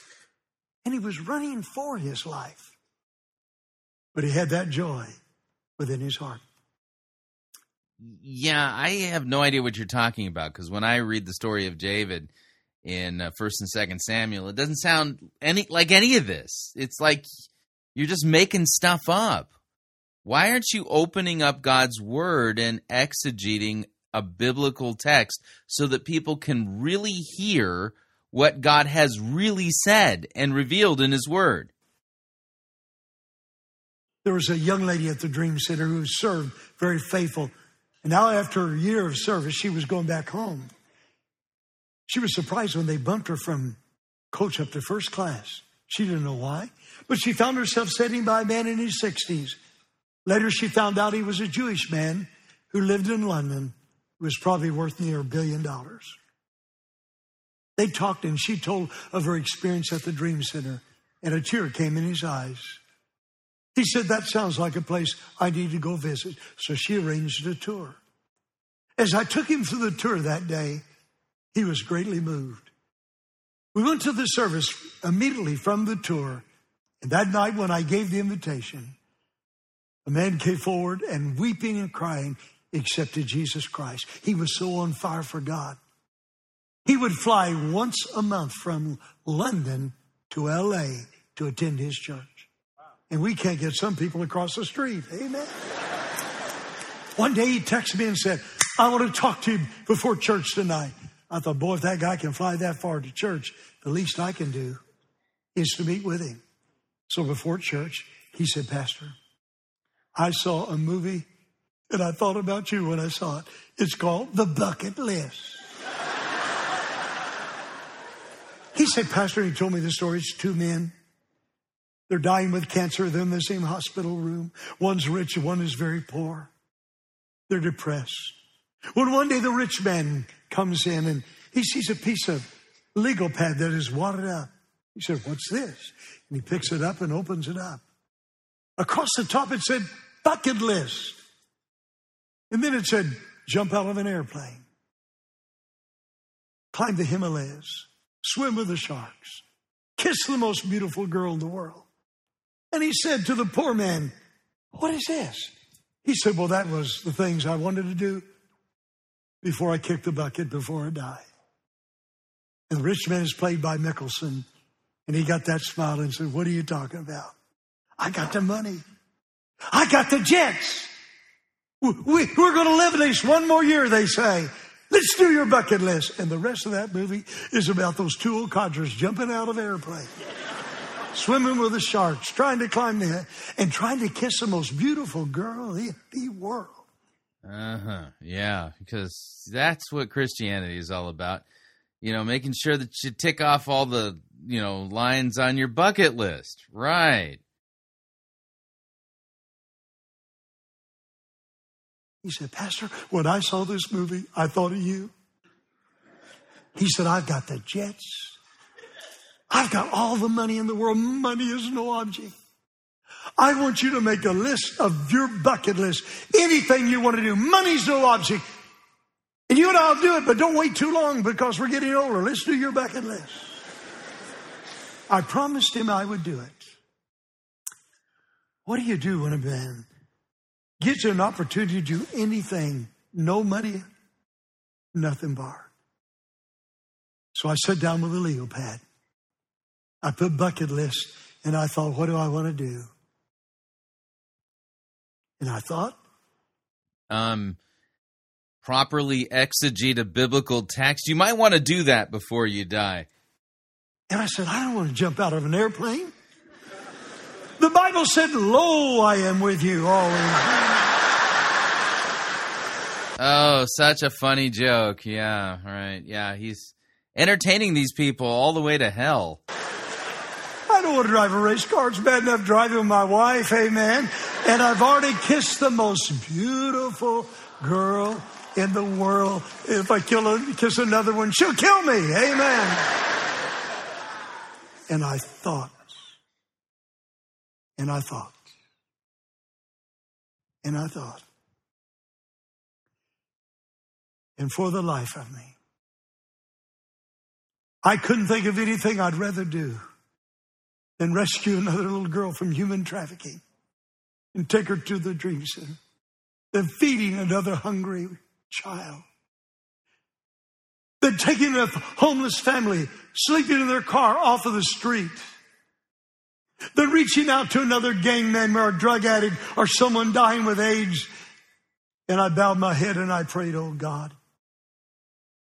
if I get too old to do this, if my mind is not strong enough and my body's too weak and I can't preach the gospel and do what I'm doing, God, I pray that you'll just take me on to heaven. Because what is there to live for? If you can't serve your generation while you're here in the will of God. Which takes me to number seven. If you want to leave a legacy, you've got to enlarge your circle of love. Yeah, yeah, that's how you leave it. Just enlarge your circle of love. Yeah, right. Yeah, no biblical text teaches any of this legacy stuff. He's just kind of winging it, you know. Here's what we do we draw such little circles, and if we don't watch it, we'll exclude so many people outside of our circle of love.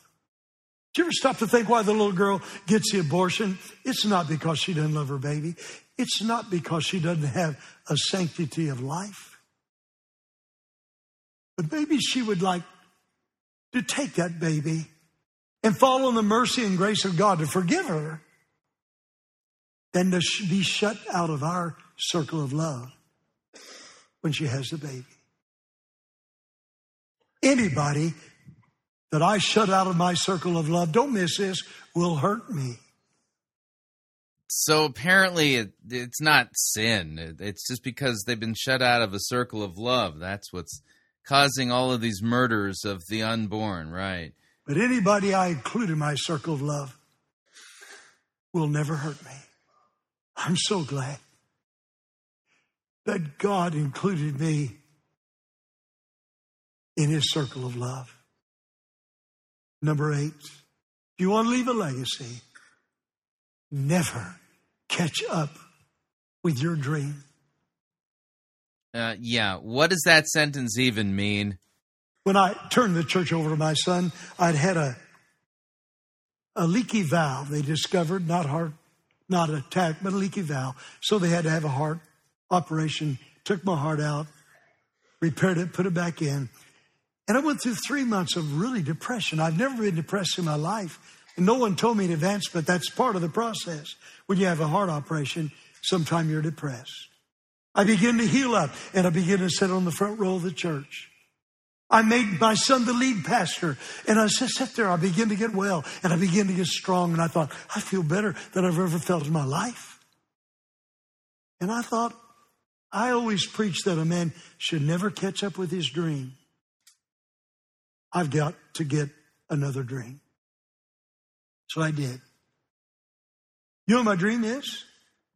My dream is to help other people reach their dream. This afternoon, I'll fly to New York to catch a plane to Russia, Siberia, Russia. I'll preach there two days helping pastors reach their dream. And the next two days, I'll be in Moscow at a conference of 5,000 pastors, helping them reach their dream. Mm, right. Yeah. Rather than helping them be faithful in their exegesis, you're going to point, take their eyes off of Christ and teach them this nonsense as if this is really what the Bible teaches, when the Bible doesn't teach any of this. I mean, talk about Great Commission creep. I mean, this is probably one of the worst examples I've ever seen of it. You see, people ask me, Pastor Barnett, do you still have big dreams? Yes, they're so big I don't tell my congregation because they get depressed because they got to pay for them. Amen. I'm sure they do.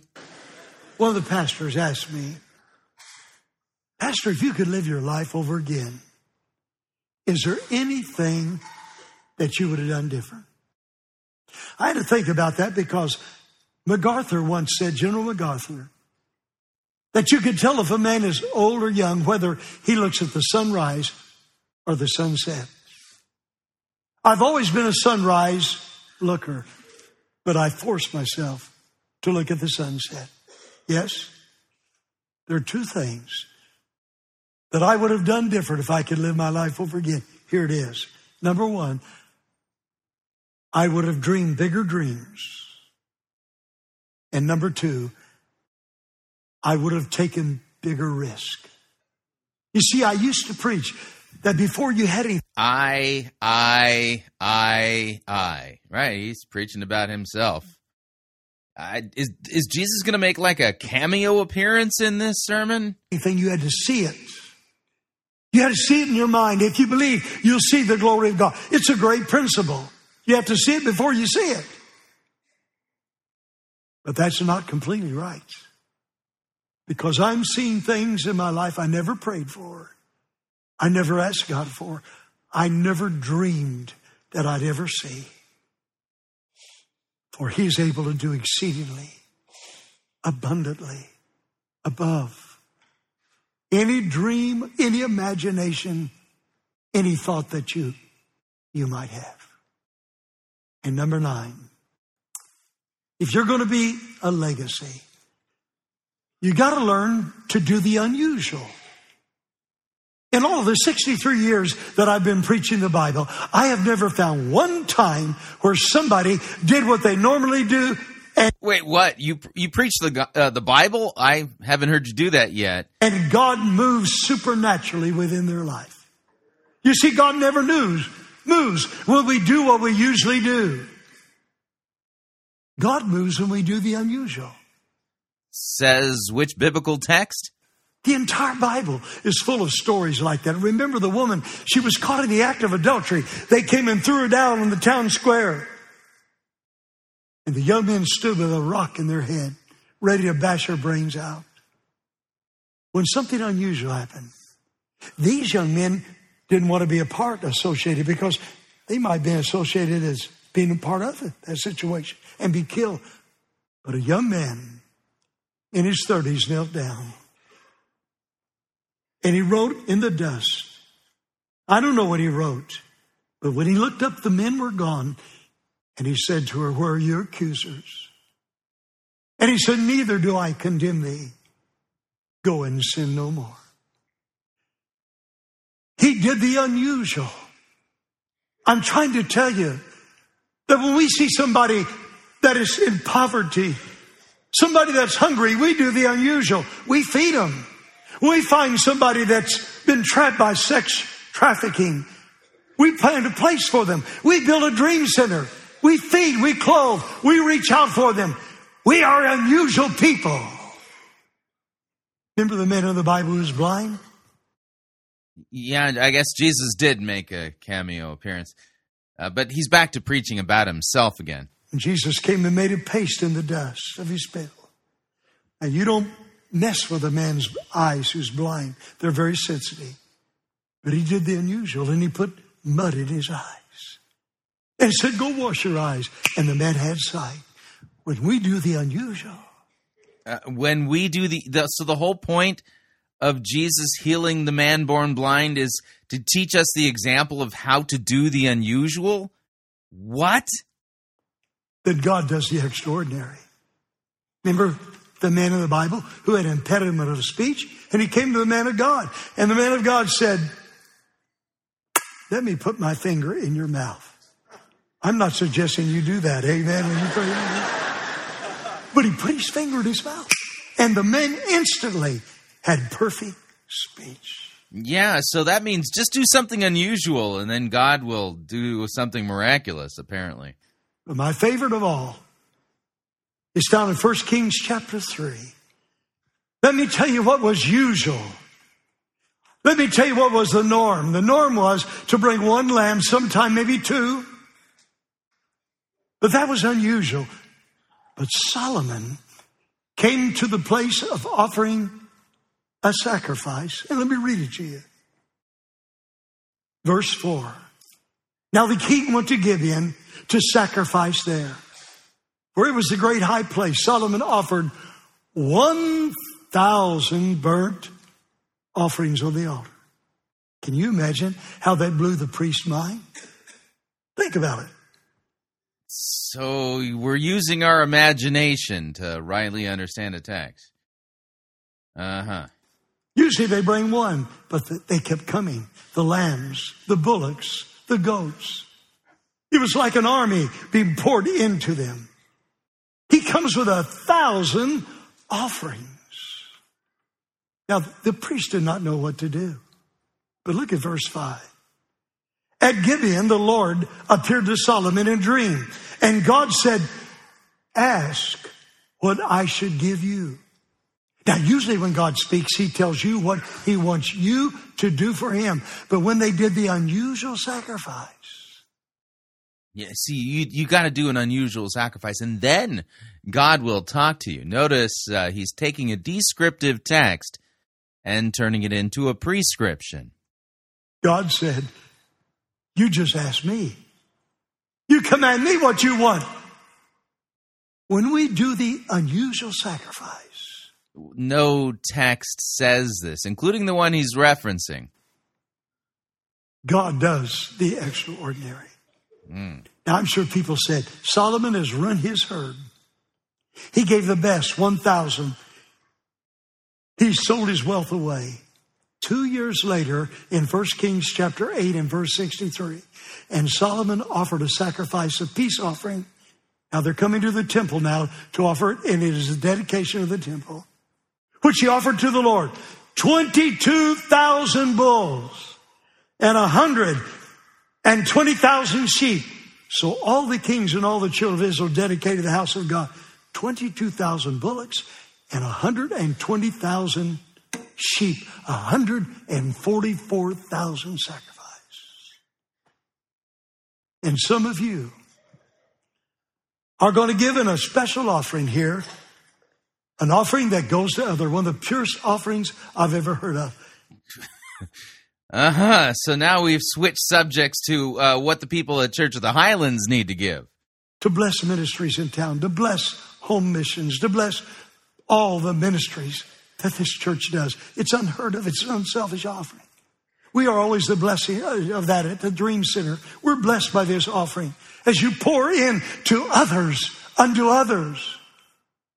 But some of you need to plan right now to give the most unusual offering. Maybe Right. You want God to talk to you. You got to give an unusual.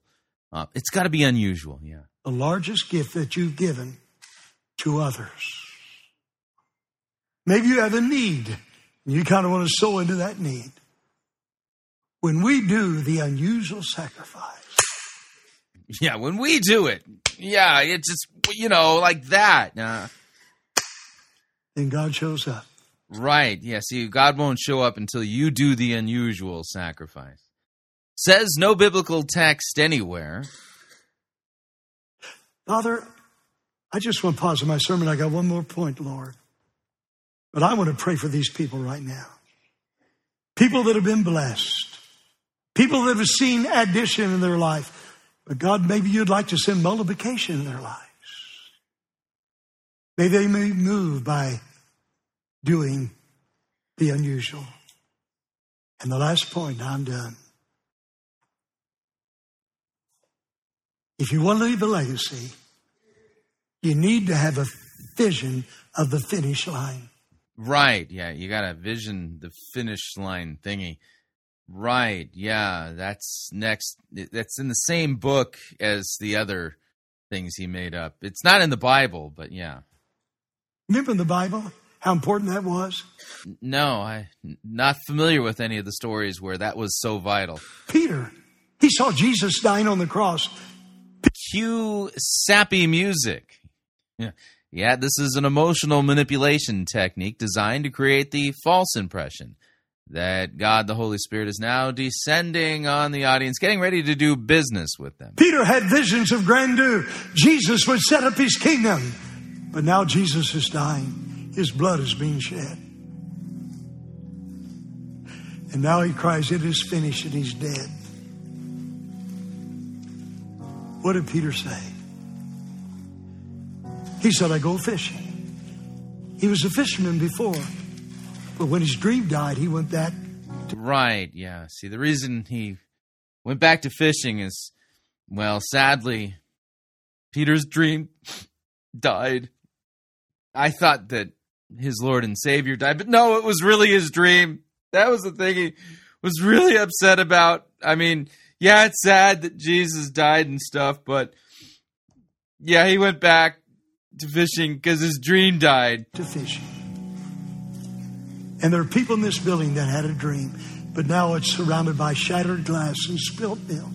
Oh, yeah, this sounds terrible. I mean, here you got a whole building full of thousands and thousands of people who actually need to hear a word from God, who need to be told of their wicked rebellion against God, of their sin, of the consequences of their sins, of their crucified and risen Savior who took their sin upon themselves in order to, um, well, forgive them of their sins. And here they're being taught that their dreams could die. You had a dream for your marriage, a dream for your children. What do you do? You can despair or you can dream again. So while heads are bowed and eyes are closed and nobody moving about, thank you. Done. Yeah, this is just absurd. So head, uh, eyes closed, head bowed, kind of like uh, you know altar call s- style. But r- the altar call is for well, the important thing to dream again. You know, uh, back in the day, you know, I I you, had been to a few altar calls when I was a younger lad, and and the most important thing, the altar call was a recognition of your sin and your call to mercy for God to forgive you. But now this is the altar, the newfangled altar call, the altar call of well, you need, to, you know, you need to well dream again, dream again. You need to dream big. That's apparently what needs to happen. And uh, yeah, this is just gobbledygook. And unfortunately, the people there at Church of the Highlands did not really hear what they needed to hear. Oh, it might have sounded relevant for the here and now, but this was utterly ir- irrelevant when it comes to what really matters when it comes to God. This is almost like a functional form of atheism. Absolutely bizarre. What did you think? Love to get your feedback. If you'd like to email me regarding anything you've heard on this edition or any previous editions of Fighting for the Faith, you can do so. My email address is talkback at fightingforthefaith.com or you can subscribe on Facebook, facebook.com forward slash Pirate Christian. Follow me on Twitter, my name there at Pirate Christian. Till tomorrow, may God richly bless you in the grace and mercy won by Jesus Christ his vicarious death on the cross for all of your sins. Amen.